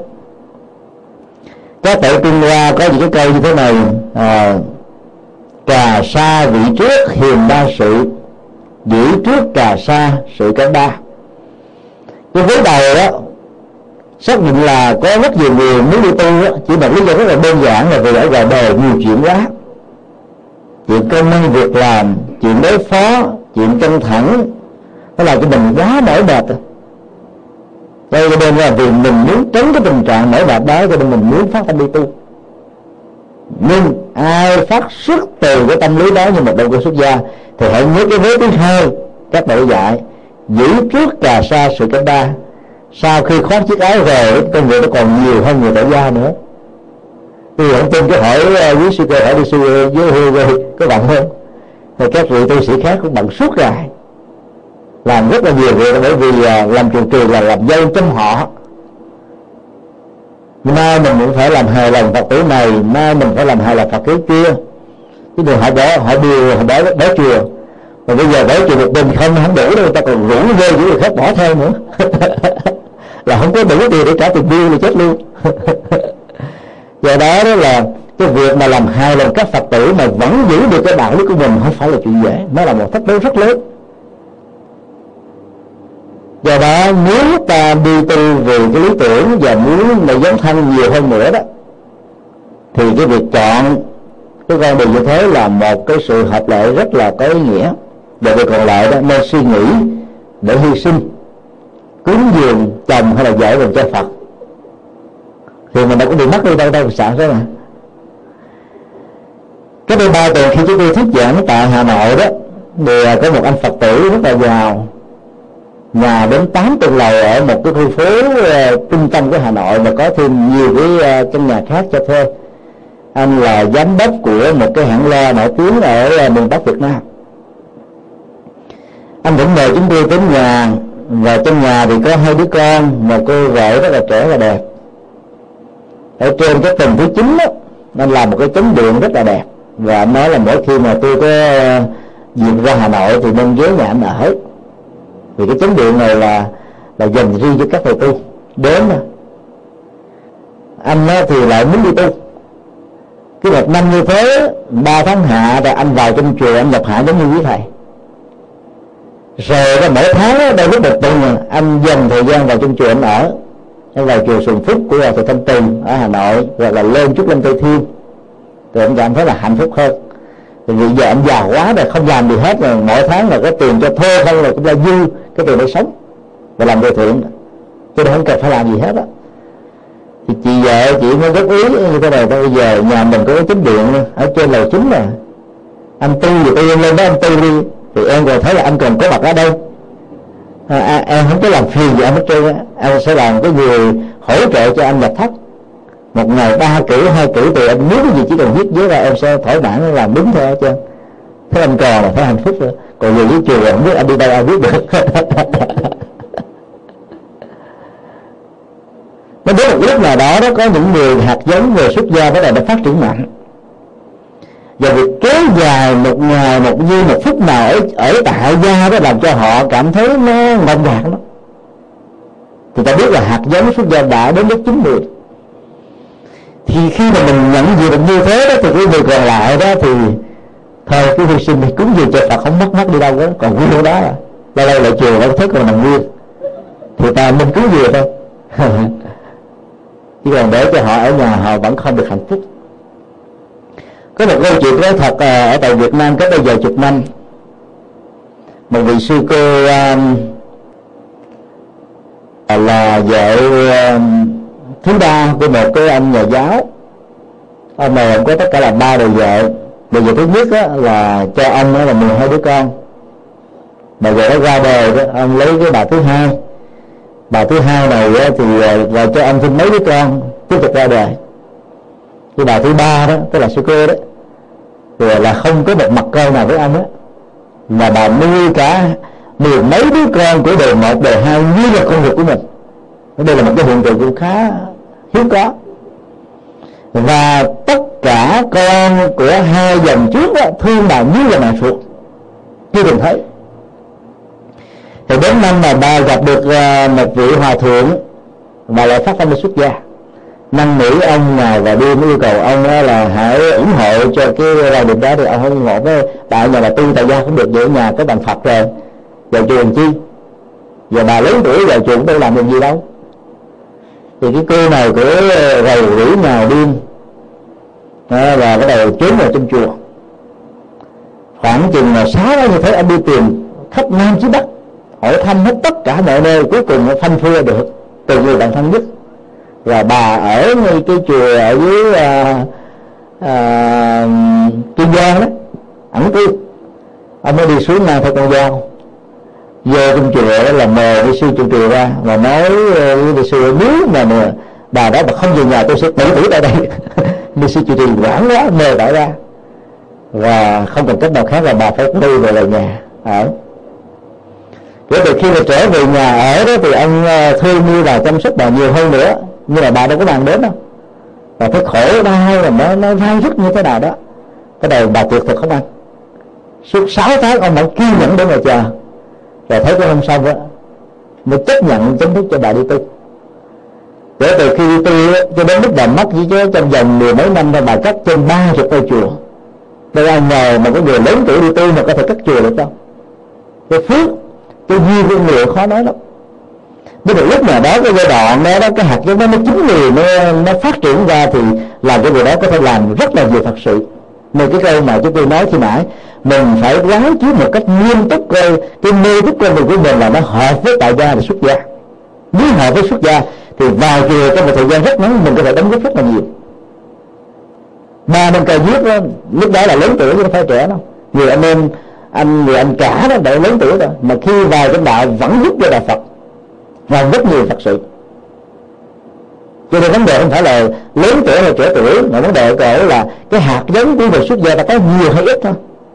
Có nhiều thì ta làm đạo thành công, có ít thì ta hơi lầm mò đi theo từng bước về cái khả năng thành công không cao. Do đó cái câu trả lời nó bằng nằm ở từng con người đang có ý định và cái chí nguyện xuất gia và nếu cái hạt giống xuất gia là nhiều đó thì người còn lại nên hy sinh. Đó là cái tình huống uh, thứ nhất. Trong uh, ờ, câu hỏi thứ hai đấy thì uh, cái việc uh, thừa nhận cái tính chất màu nhiệm giá trị cao siêu của những câu thần chú đã đây là thần chú đại bi và hiện tượng của một phật tử thuyết trình tại chùa Hoàng Pháp trong uh, thời gian vừa qua đó nó làm cho chúng ta cần phải suy nghĩ nhiều hơn. Và cảm ơn chú à, chúc lượng đã đưa ra cái tình huống là nhiều vị à, hòa thượng cao tăng xuất gia lâu năm thọ trì đồng chú đại bi suốt cả cuộc đời mà tại sao không có được những hiện tượng này như vậy? Là cái mầu nhiệm nó nằm ở chỗ nào? Đó là những cái cách mà chúng ta tự suy nghĩ, tự suy luận thôi. Thì câu trả lời nó đã có gần như hết 80 phần trăm rồi. Chúng tôi xin gửi thêm một số cái à, cái hướng để chúng ta suy nghĩ, để chúng ta tự trả lời nó.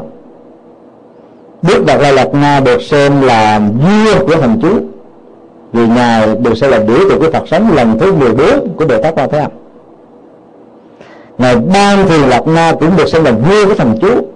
Vai trò của ngài về tâm linh chỉ dưới Đức Lai Lạt Na ngài Canada cũng là vua thần chú, cũng dưới ngài Ban Thiền ba vị này đó đứng về tâm linh ở tạng tại Tây Tạng. Rồi đứng nhất nhì và ba. Rất nhiều phật tử à, khắp năm châu theo các truyền thống Phật giáo đại thừa đó vẫn thừa nhận các ngài là Ba Sanh đều như là các vị Bồ Tát sống à, Phật sống. Chúng ta thấy Tây Tạng mất là cứ mất thôi. Mất vào tay Trung Cộng. Ngài nỗ lực mấy chục năm trước là muốn trở thành một nước độc lập. Bây giờ hạ xuống một cấp muốn trở thành một cái tỉnh tự trị ở trong một quốc gia độc lập Trung Quốc vẫn không thừa nhận. Cho nên đó, ta thấy là mọi thứ ở trong đời này đó nó diễn ra theo quy luật nhân và quả hết. Nhân quả nó có hết sức là phức tạp từ cái tình huống mà phân tích. Nếu thần chú có thể giải quyết được những vấn đề bệnh tật của con người thì có lẽ đức phật được mệnh danh là người đã thuyết giảng các thần chú trong các kinh mật tông sẽ không phải chết vì bệnh phải à đức phật thích ca ở trong kinh ờ, Đà đại bát niết bàn, mô tả là ngày chết vì cái chứng bệnh đa bao tử đó vì cuối cuộc đời ngài ăn phải nấm độc do ăn thuần đà cúng cho năm cơm cuối cùng. Sau khi ăn xong rồi đó, được cái chứng nấm độc này làm cho hành hạ cái bao tử, mà bản kinh mô tả đó, đức phật phải nhập thiền định đến 28 đợt từ sơ thiền nhị thiền tam thiền tứ thiền để tạo ra cái hỷ lạc. Rồi cái bốn thiền vô sắc giới, nó vẫn không được áp phê. Ngài phải nhập cái thiền cao nhất là diệt thọ tưởng định để vô hiệu hóa, dòng ý niệm và nhận thức phân biệt. Để quên đi cái đỡ đau vật lý của ngài. Dĩ nhiên, ta vẫn biết rất rõ, khi cái đau vật lý diễn ra trong cơ thể vật lý của ngài, đức phật không hề bị nao núng bởi cái tâm lý. Thì ngài thấy rất rõ sâu già bệnh chết là một quy luật cần ngài đã dạy chúng ta điều này.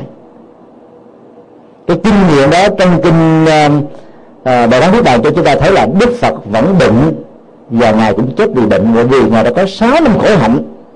Mà có những cái ngày ở trong đây thì của ngài chỉ có vài hạt mè thôi. Mà theo khoa học đó thì ăn uống không điều như thế mà sống được 80 tuổi cũng là một hiện tượng vô cùng kỳ đặc.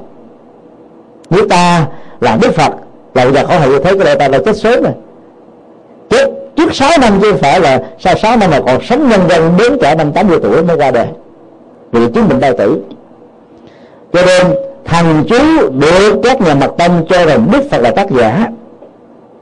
Nếu có được hiệu nghiệm như thế thì đức phật đã không chết vì cái chứng bệnh. Do đó, đó ta không nên cường điệu quá chức năng của thần chú về phương diện trị liệu mà ta thường gọi đó là một sự nhiễm độc cái um, hỏi cái đức đặt ra là tại sao có người đạt và có người là không? Nếu nó là màu nhiệm nó phải có giá trị tuyệt đối so với tất cả mọi tình huống. Ai làm cũng có thể có được cái kết quả. Khoa học đó là như vậy. Còn người làm thì có kẻ làm thì không quá khứ có người thành công nhưng mà cũng có người thất bại. Trong tương lai cũng như thế mà, ở hiện đại cũng như thế, thì ta không thể quy kết một cách một chiều rằng nó là sự mầu nhiệm và linh thiêng của các câu thần chú điều chúng ta thấy rất rõ là rất nhiều vị cao tăng đã thực tập cả suốt cuộc đời các ngài vẫn bệnh và chết thôi cho nên đề cho các chức năng trị liệu của các thần chú có thể làm cho con người rơi vào những tình trạng mê tín và đi ngược lại quy trình của nhân quả nói chung tình huống của một phật tử chia sẻ về điều pháp là một điều à, hiếm có và ta nên trân trọng. Nhưng lý giải đó nó có nhiều cái khác nhau. Theo chúng tôi đó, câu thần chú nó cũng có chức năng giống như là cái danh hiệu đức phật a di đà đối với các hành giả tình độ tâm. Hoặc là đối với các hành giả của đại thừa nói chung, hồi hướng công đức, nó cũng có tác dụng tương tự trong cái được hồi hướng công đức hay là lời cầu nguyện hay là câu thần chú với những ước nguyện đó, thì ta thấy rằng là nếu ở trong quá khứ cái viên sự trong sự cầu nguyện và trì thần chú đó đó có gieo tầm những hạt giống của sự cầu nguyện thì lời cầu nguyện và câu thần chú sẽ trở thành một chất xúc tác cho cái điều đó được diễn ra ngay thời điểm chúng ta có nhu cầu. Thay vì theo tiến trình nhân của bình thường nó phải diễn ra vào năm sau hay vào kiếp sau bây giờ ta có thể sử dụng được đó. Chúng tôi đặt ra một giả thuyết là trong một đời sống quá khứ hay nhiều đời sống quá khứ, hay là ở trong hiện tại, tức là quá khứ của hiện tại, gia đình nhà của người mà được gọi là mầu nhiệm và có thẩm chú đó, đã gieo trồng rất nhiều hạt giống về bảo vệ sự sống. Và đây là nhân tố để có thể sống còn ở trong bệnh tật. Và nhờ cơ thần chú, cái mức tập trung đạt được ở cái đỉnh cao nhất, cho nên cái hồi hướng chuyển cái phước quả từ một cái phước nhân đã vô trồng nó trở thành một hiện thực ở hiện tại. Và đây là cái câu trả lời tại sao cũng có hàng trăm nghìn cái trường hợp tương tự người ta truy thần chú mà không có kết quả gì hết. Bởi vì trong quá khứ hay trong cuộc đời hay trong kho tàng nghiệp của người đó, chưa từng có những hạt giống mà họ mong cầu ta thể hình dung, nếu đây là cái chánh điện và ta có một cái cây mới kết với cái bàn tay của mình. Mình thọt vào trong cái cửa sổ hay cái cửa cái. Mà nó có một cái lỗ nhỏ thôi. Ta quê vào ở trong cái chánh điện này để lấy đồ. Mà nếu như cái khoảng trống cho bên không có gì hết thì quý vị móc ra là cái khoảng là không có gì cả. Còn nếu trong chánh điện mà nó chất đầy hết tất cả các cái vật liệu, thì chỉ cần móc vô cái kéo ra là chúng ta có một cái vật ở trên cái động tác kéo này.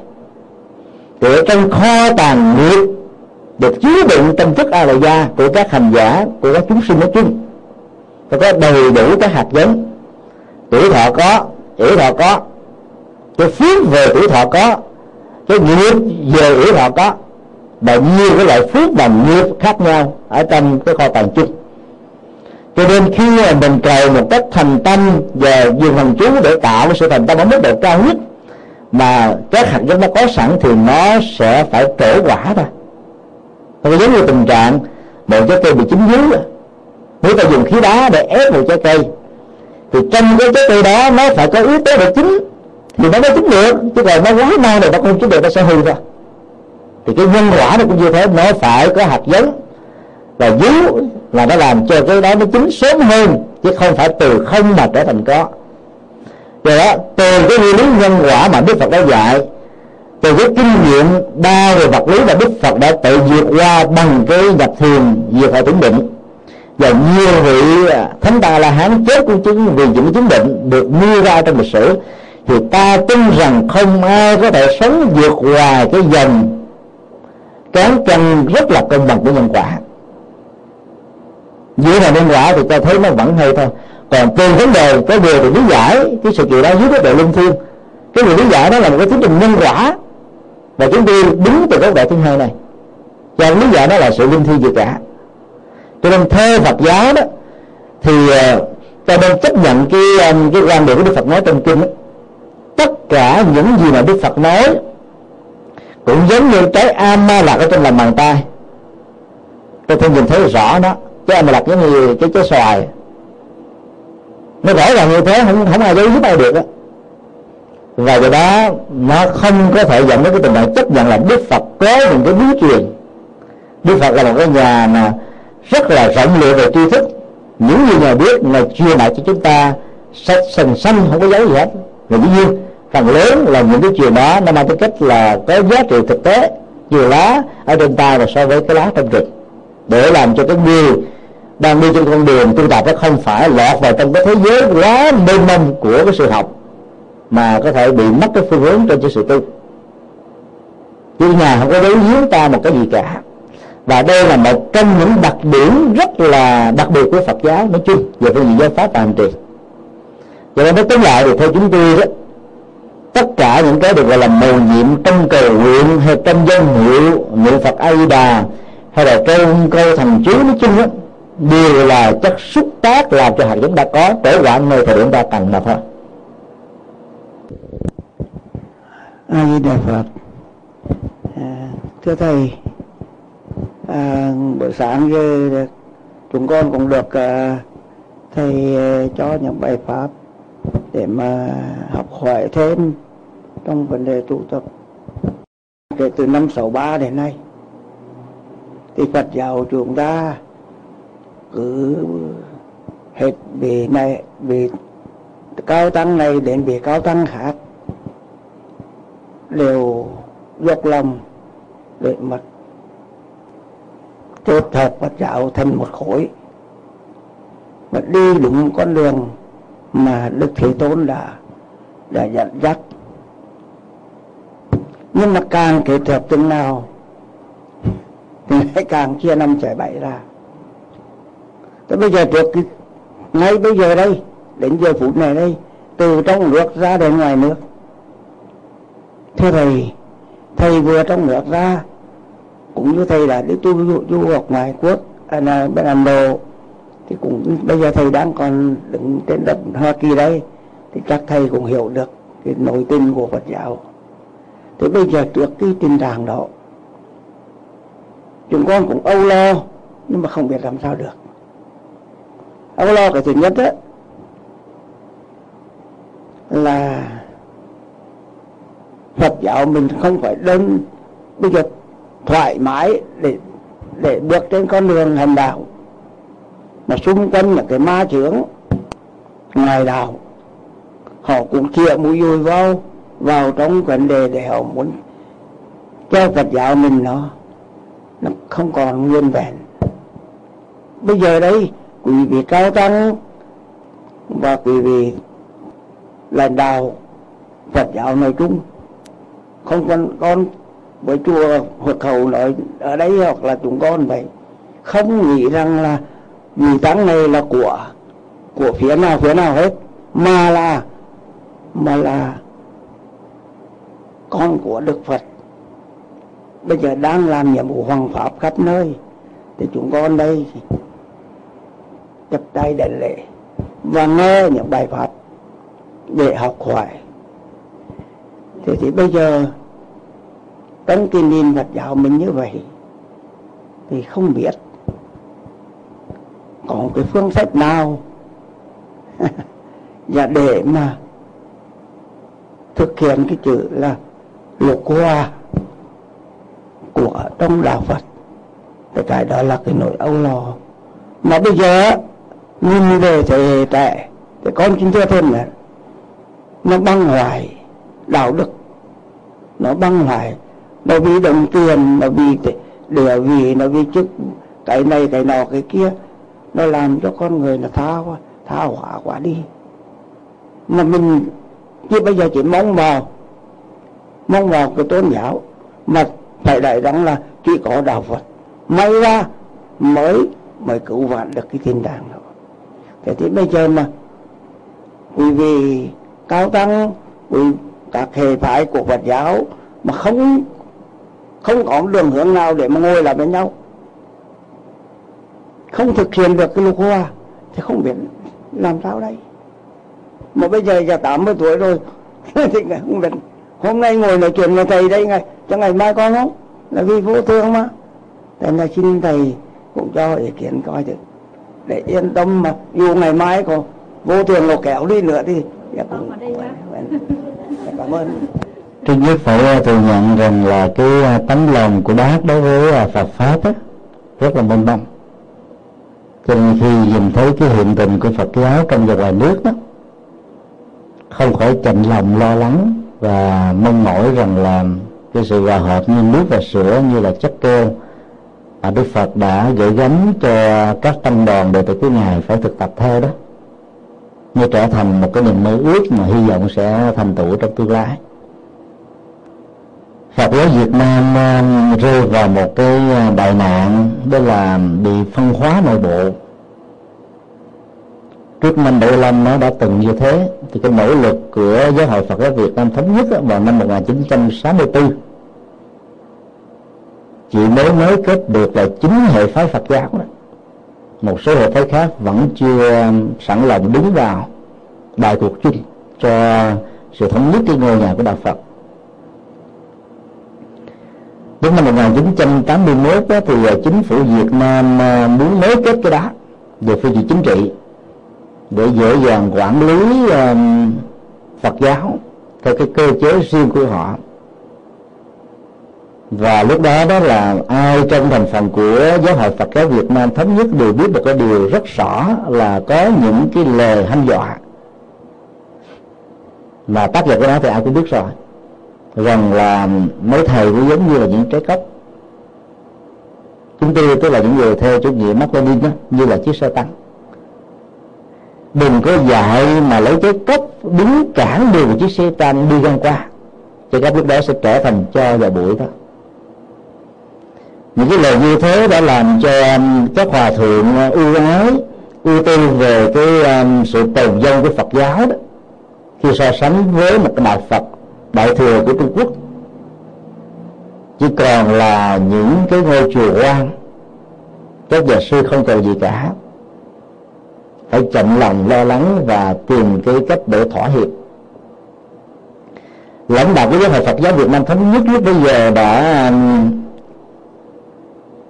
chấp nhận đi theo cái giáo hội mới, đó là giáo hội Phật giáo Việt Nam, được thành lập vào năm 1981 bao gồm những vị tối cao như là hòa thượng à, thích trí thủ, rồi à, những vị à, tổng vụ trưởng khác có một cái vai trò trong viện hóa đạo. Bao giờ hòa thượng thích trí tịnh, hòa thượng thích minh châu và nhiều vị tổng vụ trưởng khác. Có thể nói là trên 65 phần trăm chấp nhận theo một cái hướng là việc thành lập giáo hội mới như là một cái cơ hội để ta ngồi lại với nhau nhà nước á, muốn ta thống nhất với một cái ý đồ chính trị khác còn các hòa thượng đứng ra để mà tạo cái giáo hội mới này cũng có một ý đồ khác để tạo một cơ hội thống nhất thật sự. Nhưng mà trong nội bộ Phật giáo thì có nhiều quan điểm khác nhau. Nhiều vị vẫn giữ được cái quan điểm à, truyền thống và đi theo hướng đi của mình là không chấp nhận cái giáo hội mới vì nghĩ rằng là bị nhà nước uh, nắm đầu theo cách này hay cách kia nên từ đó cái phân hóa nội bộ của Phật giáo nó được lớn rộng hiện nay đó thì uh, theo cái thống kê um, tạm gọi là bán chính thức thì uh, số lượng người đi theo giáo hội thống nhất đó, về phương diện tu sĩ là chưa đến một trăm vị và những phật tử mà chính thức công bố mình là phật tử theo giáo hội thống nhất đó về ba trăm vị là cùng. Cho nên tổng số người theo tăng sĩ và cư sĩ là chưa được một ngàn vị. Trong số là trên 80 phần trăm người Phật tử ở Việt Nam theo đạo Phật, tức là vài chục triệu. Thì con số mà còn lại với giáo hội thống nhất bây giờ là một con số rất ít vì giáo hội đó đã không được nhà nước cho phép hoạt động sau năm 1981 vấn đề là nằm ở chỗ theo chúng tôi uh, rất là đồng ý với bác là ai có giáo hội nào không quan trọng. Mà quan trọng là cái sự hành hoạt làm đạo của người đó như thế nào. Nó có phù hợp với cái đạo lý của Đức Phật đặt ra hay không? Hay là nó là một cái công cụ cho một cái chế độ nào đó? Cho đó sẽ được trả lời bằng con đường sống bằng lời thuyết giảng bằng sách vở bằng những hoạt động không ai giấu ai được trong cái giai đoạn thế giới mà sự truyền thông đó, nó trở thành rất là phổ cập. Không ai mạ qua, qua mắt ai được cả. Cho nên nó ta phải đánh giá từng con người cụ thể trên những hoạt động cụ thể chứ đừng vô được cả nắm mà mang những cái nghiệp tạo ra để hàm ra. Ai ở trong nước đã biết rất rõ là những bậc cao tăng phải tranh trở rất là nhiều. Một là để cho đạo Phật nó tàn nát như là Trung Quốc đối với Trung Cộng chuyện nó đã từng. Mà bây giờ, cái mức độ tàn nát của Phật giáo suy nghĩ Phật giáo Trung Quốc nó còn tệ hại hơn Phật giáo miền Bắc. Vì vậy phải nghĩ đến cái cách là chấp nhận cái sự thỏa hiệp và thống nhất. Và cũng nhờ cái đó mà ta có cơ sống nhất thật. Còn nước Việt Nam bây giờ có thể nói là đại đa số đó, có thể 90 mấy phần trăm theo giáo hội mới. Và dĩ nhiên người ta theo nó cũng có những cái mục đích khác nhau có người theo vì lý tưởng, ta phải thay đổi cái hình thường khi mà một cái dân sinh adc nào đó không được nhà nước chấp nhận, vì họ có thể nghĩ đó như là một cái nỗi đe dọa, thì ta được quyền để một dân sinh nếu mà nội dung ta vẫn giữ tinh thần là ai cấm ta được đâu. Cho đó trong kinh um, năng đạo kim cơ mắt nhỏ ba la mật, đức phật đã dạy rất rõ hai mấy thế kỷ trước rồi. Phàm sở hữu tướng, giao thì hư vọng. Nhược kiến chi lý phi tướng, tức kiến như lai tất cả mọi cái tướng trạng bao gồm dân sinh của một giáo hội đều là hư vọng mà thôi. Mà thấy cái, cái cái tướng là không phải là cái tướng gì hết ta mới có thể tùy duyên mà bắt biết. Đối với những cái giai đoạn đặc biệt là giai đoạn hiện đại thì cái ờ, đó mới có thể là người ta thấy được Phật pháp làm được đạo một cách thành công. Đôi lúc người ta chạy quá nhiều theo cái danh sinh mà ta không quan trọng đến nội dung của đó và do vậy ta bị trở ngại đối với những cái chính thể người ta tới thì cái danh xưng abc nào đó. Bám víu vào danh xưng ta sẽ bị trở ngại liền. Và đó là một sự trách cứ. Còn tâm thức của chúng ta ta suy nghĩ như thế nào, làm sao ai có thể kiểm soát ai được? Ngay cả các máy móc hiện đại của các nhà khoa học, tôi không thể làm được việc đó. Huống hồ là con người không có thao tinh thông. Do đó đó là có nhiều vị cao tăng nghĩ về cái cơ hội để tạo cái sự phát triển của Phật giáo trong một cái giai đoạn khó khăn nhất chấp nhận cái mặt trong giáo hội mới. Không vì thế mà ta nói rằng những điều đó là quốc dân như ở hải ngoại người ta đã tuyên truyền. Mặc dù cái giáo hội Phật giáo Việt Nam được thành lập ở năm cái nước là có sự chúng ta của nhà nước. Do đó có một lần là thượng đại thích đại sĩ có phát biểu là có một giáo hội quốc dân tại vì do nhà nước à, uh, viết phần dựng lên nhưng không có các nhà sư quốc dân hiểu được như thế thì ta mới thấy được cái sự phức tạp và khó hiểu của cái bản chất mâu thuẫn nội bộ trong Phật giáo. Ở trong nước đó, những người mà lãnh đạo của giáo hội uh, hiện tại và một số vị đi theo cái đường lối của xã hội chủ nghĩa như là một cái nỗi đam mê. Đại đa số 90 phần trăm không thuộc về cái mô típ người như thế này. Mà bị rơi được cái nắm là một sự ờ, cần phải xét lại. Vấn đề đó trong học thuyết Phật giáo, cho phép chúng ta là hãy tận dụng nghịch cảnh để làm đạo. Thì chẳng những ta không bị tổn thất mà ngược lại ta có thể làm cho Phật giáo ngày càng phát triển. Làm đạo trong thuận cảnh dễ lắm. Bởi vì cái phương tiện hoàn cảnh nó quá thuận lợi đó. Vì là thăng tiến trên con người tu tập nó sẽ đạt được ở mức độ cao. Giống như các bài kệ trong ờ, kinh ờ, phước lành này đã nói. Nhưng làm đạo trong nghịch cảnh đó mới là cái điều khó. Và cái khó nó được đúc kết ở chỗ là thành quả đạt được như thế nào. Mới là chuyện quan trọng chứ không phải là cái danh nghĩa nó có mặt hay là không có mặt. Mà không màng đến cái nội dung và giá trị đóng góp của nó. Do đó đó là ta không nên um, chạy theo các phương tiện truyền thông ở hải ngoại mà phần lớn là do thi chú giáo nắm. Vốn kích bụi giới mình để làm cho đạo bộ Phật giáo ngày càng phân chia với những cái danh sinh khác nhau.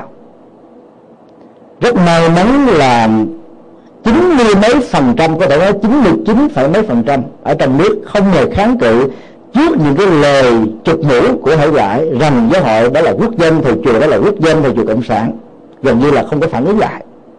Để không tạo thêm những cái sự ờ, gọi là đổ nát của Phật giáo thứ hai, cũng chín mươi mấy phần trăm đó cũng không hề liên kết cái giáo hội ở hải ngoại là phản dân tộc chưa bao giờ có.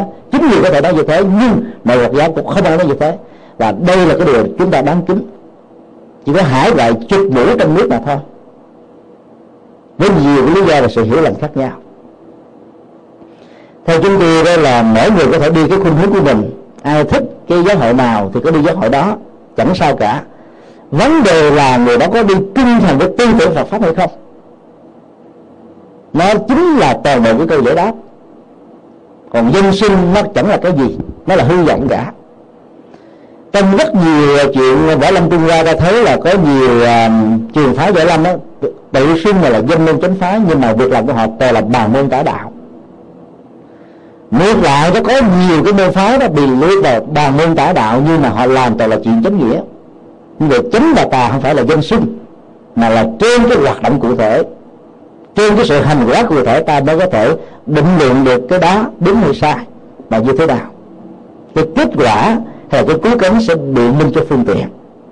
Nếu ta bỏ về cái cứu kính mà chỉ so với phương tiện là cứu kính đó, ta bị sai lầm về phương diện phương pháp luật. Và về phương diện hành trì nói chung do đó chúng tôi chỉ mong là giàu đi theo bất cứ một giáo hội nào, ta đừng nên chụp mũ lẫn nhau. Cái gì chụp mũ là để cho các chính thể làm.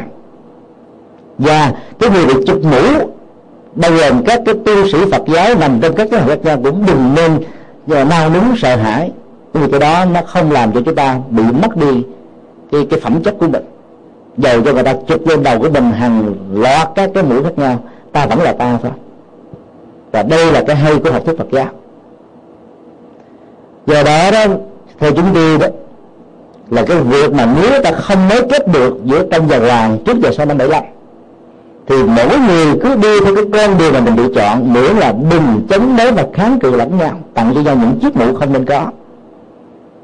Bởi vì mỗi một cái sự bị uh, va chạm đổ bắt với nhau là khó hàng gỡ lại được lắm. Nó giống như cái ly mà vỡ lại có hàng lại nó cũng có những vết nứt. Cái kiến mà bị bắn nát rồi đó ta nói kết lại nó vẫn có những cái không lành lẹ. Do đó để cho mỗi một sự bể vỡ do những cái hiểu lầm, hay là chụp quy kết lẫn nhau, diễn ra rồi đó, thì sự nối kết đó là một thách đố rất là lớn. Rất may, chín mươi mấy phần trăm tăng ni ở trong nước không làm cái chuyện này. Không chụp mũi tăng ni hải ngoại, không chửi bới tăng ni hải ngoại, không vi khống tăng ni hải ngoại, và không nói nặng lời tăng ni hải ngoại. Chỉ có một vài người tôi được phỏng vấn nói trên báo thôi đó là một điều rất đáng đáng mừng. Nếu ở hải ngoại cũng cùng có một thái độ như thế đó chúng tôi tin chắc rằng là cái cơ hội hàng gắn giữa Phật giáo trong và ngoài nước sẽ rất là tốt. Do đó đó, là những người phật tử thì ta phải nên có một cái nhìn thật là thoáng và rộng. Nhiều khi mình nhiệt tình đó ủng hộ mà chạy theo các phương tiện truyền thông rồi cuối cùng đó, đệ tử của thầy A chấm thầy B, đệ tử của thầy B chấm thầy A, như vậy là Phật tử chấm với thầy chấm chéo qua chấm chéo lại. Và cuối cùng là Phật giáo mình tan vỡ thành tình mảnh vụn. Còn đúng là sai ta phải chờ đến một cái giai đoạn lịch sử, sau khi cái biến cố nó ra rồi, ta mới có thể xác minh được. Phật giáo cho phép chúng ta sử dụng học thuyết phương tiện. Nếu là ta không bị biến chất ở trong việc phương tiện đó, còn các kè nó còn biết thay màu sắc, khi nó có mặt ở các môi trường sinh thái khác nhau trên một thân cây nó có màu nâu làm chính trên một mỏm đá nó có màu xám làm chính ở trên dưới chiếc lá màu xanh nó có màu xanh làm chính để nó thích hợp với môi trường. Nếu nó giữ một cái màu sắc duy nhất của nó nó sẽ dễ bị các con vật lớn hơn nhận dạng tấn công và bị thương tổn. Do đó đó, bỏ một dân sinh mà giữ được cái lý tưởng tinh thần của Phật pháp đó do đó không thể bị liệt là quốc dân, là cộng sản, là thế này thế kia được do đó, khi ta xét, ta phải xét từng con người cụ thể đừng quy chụp. Bởi vì dân dân Việt Nam nói rất rõ, nếu sâu có mắt, nhà giàu có nơi. Không có một một tổ chức nào thành phần trên đó là hoàn thiện một trăm phần trăm. Chuyện đó là chuyện không bao giờ có. Cái tính tuyệt đối như thế là không có. Hiểu được như thế thì ta không rơi vào cái tình trạng là nguy kết là chụp mũ, gọi là tư tiện theo dân gian. Dẫn đến những cái lỗi mà sau này việc hối hận đó, nó cũng đã là một sự muộn màng lắm rồi. Và đã làm cho Phật giáo nó bị nát ra thành từng mảnh vụn nhiều hơn. Cho nên cái cơ hội hàng gắn theo chúng tôi tốt nhất vẫn là ta đừng nên chụp mũ lẫn nhau khi ta chưa biết rõ về nhau. Và tất cả những gì mà ta nghe được đó chỉ nên là một dữ liệu để tham khảo chứ đừng nên xem đó là một chân lý. Phản ứng chậm vẫn tốt hơn là là nhận xét sai nhận sai khó sửa mà phải ứng chậm đó nó còn cho phép chúng ta điều chỉnh cái nhận thức. Và chỉ có những giá trị thật mới xác định được chứ không phải là một danh sư đó là điều thứ nhất. Cũng rất may là các vị tăng ni trẻ xuất gia ở hải ngoại và tăng ni trẻ xuất gia trong nước đó, không có những cái nhìn như là thầy của họ. Những người lớn nhiều khi là va chạm với nhau nhiều quá nó có những cái gút thành kiến với nhau khó tháo gỡ. Còn cái hệ tăng ni trẻ không có những thứ này thì hai chục năm sau mười năm sau đó cái việc mâu thuẫn đó nó sẽ đi vào quá khứ. Và cái giới trẻ của Phật giáo những vị xuất gia trong giờ vào nước sẽ nói kết với nhau một cách rất là dễ dàng. Còn các vị lớn trong nước đó, theo cái giáo hội Phật giáo Việt Nam theo chúng tôi được biết họ không có chữ rút vì họ không quan tâm đến những cái lời chụp mũ của những người làm công tác truyền thông ở hải ngoại. Và đây chính là một điểm rất là đáng mừng năm ờ, 2004 là chúng ta vẫn nhớ là hòa thượng ờ, thích quyền quang đi vận động thống nhất Phật giáo. Nhưng rất tiếc là cái nỗ lực vận động đó không thành công. Các cái bài thuyết trình của hòa thượng đây đó đã được thâu âm. Có quay phim, có chụp ảnh, không ai giấu ai được. Không ai mạ lụy ai được. Không ai có thể lừa gạt ai được. Cái nỗ lực đó chúng tôi cho rằng là nỗ lực rất là chân chính. Rất tiếc là không thành công bây giờ mà ra đời rồi đó thì cái cơ hội đó có lẽ nó trở thành rất là mờ nhạt. Không thành công không phải vì cái giáo hội trong nước không chấp nhận mà phần lớn lãnh đạo của giáo hội thống nhất không đồng tình. Và hòa thượng trở thành là tiếng nói đơn thương độc mã và việc đi thỏa hiệp với các hòa thượng lãnh đạo trong nước đó, đều rất là quan hỷ. Cuối cùng nó bị tách rơi và việc phân Ờ, tăng thống và diện trị giáo đạo sau đó đã làm cho hai giáo hội này ngày càng xa cách cũng rất may đó, cái xa cách đó đó, nó không bị ảnh hưởng bởi truyền thông trong nước. Trong nước không ai phân tích đào sâu về các vấn đề này, phê bình chỉ trích các vị lãnh đạo của giáo hội thống nhất và một số người rất ít, chưa đến đầu ngón tay. Còn mấy chục tăng, mấy chục ngàn tăng ni còn lại là không ai nói chuyện gì. Ở trên báo chí ở trên internet, ở trên các phương tiện truyền thông khác, đó là một điều rất là đáng mừng. Do đó đó cái điều quan trọng thứ hai, đó là chúng ta phải tìm hiểu nhau hơn, hỗ trợ nhau hơn, thay vì xem nhau là đối lập. Đức Phật đã dạy là hận thù việc hận thù, đời này không có được. Tình thương việc hận thù là định ngược muôn đời.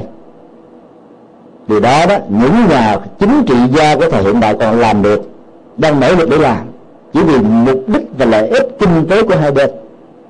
Còn những người xuất gia đó, có những hạt giống từ bi hỷ xã, lẽ ra cần phải làm cái điều này một cách tốt đẹp hơn là những người phàm kẻ tục để sân hận đưa đẩy xuống vực mình. Nhưng rất tiếc là chúng ta vẫn chưa làm được việc đó. Cái tự do có hay gọi là một phương tiện tốt, nhưng ngược lại nó là một nỗi đe dọa. Nó làm cho người ta sợ hãi do những cái quy kết và chụp mũ lẫn nhau ta đã thấy là trong vòng một năm qua tại hải ngoại này, giáo hội Phật giáo Việt Nam bị chẻ ra thành đến chín giáo phái khác nhau. Và nếu tính theo cái tỷ lệ đó thì giáo hội thống nhất đó chưa có được năm phần trăm ngôi chùa theo nếu ta làm một cái thống kê hết sức là nghiêm túc, các thành phần tri thức trước năm 75 theo giáo hội thống nhất, dần già đó đã tách rời ra khỏi giáo hội thống nhất vì lý do gì? Cái đó khó ai có thể trả lời được. Trong một vài cái sự suy suy luận đơn thuần. Ta có thấy đi nếu ta chỉ đặt nặng cái sự đấu tranh mà không có đặt nặng cái sự phát triển đó, thì kết quả đạt được là cái gì? Hiện nay đó cái tình hình Phật giáo hay gọi nó tan hết ra thành từng mảnh. Như kết chụp mũ xuyên tạc xuyên khống lẫn nhau nó dày để và chưa từng có trong lịch sử mấy ngàn năm của đạo Phật ngay cả cái trong giai đoạn năm 63 Phật giáo trong biển lửa của chủ nghĩa ngư nghiệp độc tài, muốn xóa sổ đạo Phật ra khỏi mảnh mảnh bản đồ của Việt Nam vẫn không thành công. Còn không có những tình trạng nguy kịch như là hiện tại. Do đó đó, tối ngày là cứ trực mũi lẫn nhau, mà không hề biết người ta làm cái gì, cũng không hề nghe người ta nói cái gì. Chỉ nhiên là gán kết, là quy trực là nó dẫn đến sự đổ nát và mất hết tất cả những hướng đi. Do đó đó, ta nên thận trọng một có trách nhiệm về cái tư duy và phát ngôn của mình. Bởi vì đó, mỗi một lời nói phát biểu ra được truyền thông của tôi chủ giáo đơn đinh đích vào đó, thì sự đổi nát Phật giáo ngày càng lớn hơn. Cho nên ta phải có một cái bản lĩnh vô lý của Phật giáo để mình không sợ và mình sẵn sàng nói những cái lời nói mà cái cách xây dựng mà được kết để hòa hợp đoàn kết, tốt hơn là những cái câu nói về quy kế trách nhiệm mà không hề thấy cái trách nhiệm của mình trong những cái lời phát biểu như vậy. Nói như thế, chúng tôi không hề có dụng ý là xuyên tạc, chửi bới mà nói nặng, nói nhẹ bất kỳ ai. Tôi trình bày những quan điểm mà theo chúng tôi đó luận đặt được từ trong kinh điển của nhà Phật, có giá trị xây dựng cho những cái mà nó mất đoàn kết, để chúng ta có thể có một cái tầm nhìn về một cái tương lai tốt đẹp hơn cho Phật giáo Việt Nam như là một viễn cảnh nói chung. Điều quan trọng cuối cùng đó chúng ta vẫn thấy là có những giai đoạn khi mà một cái cái cộng nghiệp phân hóa Phật giáo nó được diễn ra quá lớn đó sau nhiều nỗ lực của nhiều cá nhân và tập thể không thành công rồi, thì vấn đề còn lại chỉ là vô thường thôi. Thì các những con người đang có những cái gút nằm xuống hết rồi đó thì vấn đề đó nó trở thành quá khứ cái nghiệp đó nó trở thành tan biến vô hay không? Và hy vọng những việc còn lại đó, có một cái nhìn rộng thoáng bao dung hơn. Và nhất là không thấy mây là cản trở cho núi núi cản trở cho mây.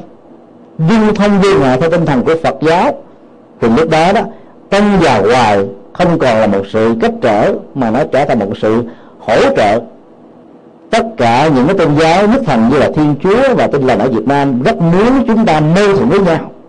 Để như ông đắc lợi nếu ta không nhớ rõ được cái đó đó, thì ta sẽ cúng dường mạnh đất tâm linh của việt nam cho các tôn giáo này.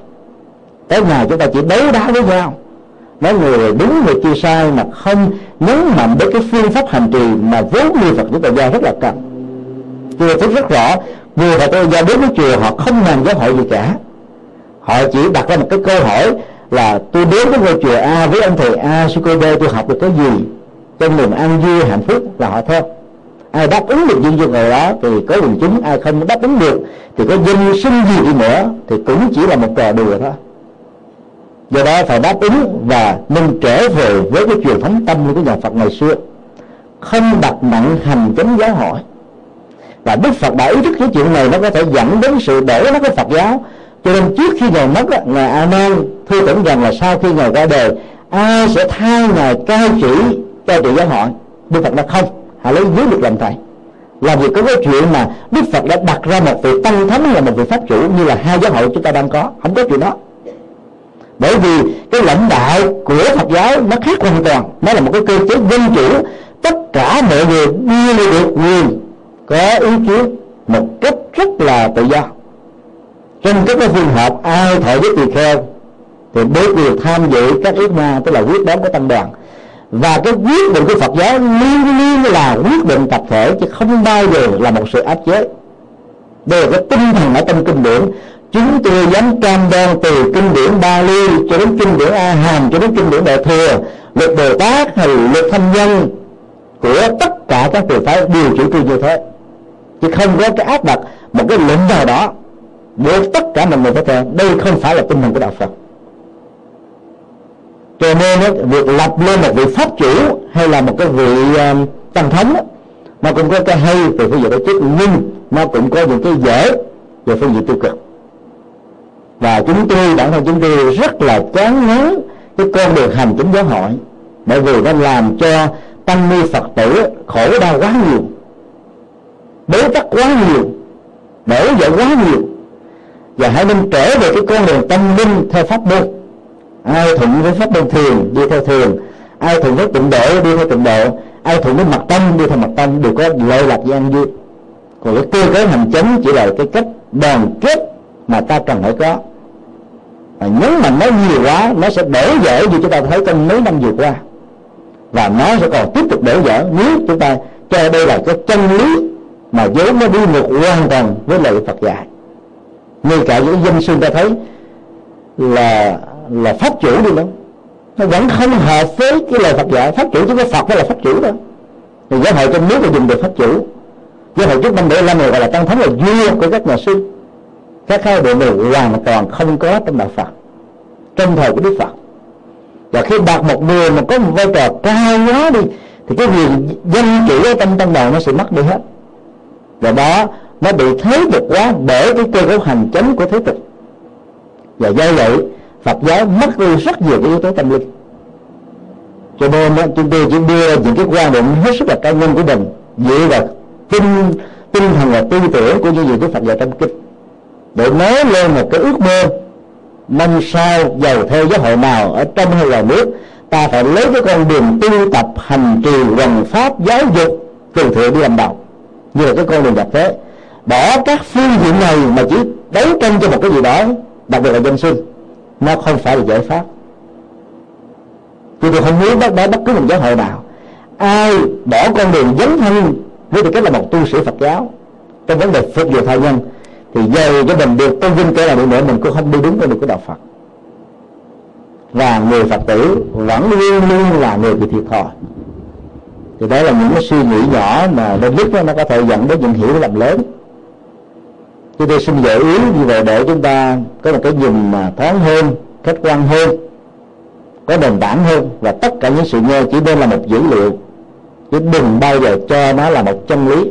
Khi ta chưa có đủ cái cơ sở để kết luận cái tính đúng và sai, xác thực hay là ngụy tạo của nó ở trong nhiều phương tiện truyền thông đang lan tràn ở hải ngoại trong trong thời gian gần đây. Có lẽ là xin à, kết thúc cái buổi à, chia sẻ tại đây. Vì uh, chiều tới hôm nay đó chúng tôi có một cái buổi giảng tại uh, Chicago. Do đó rất mong uh, quý uh, hành giả quan hỷ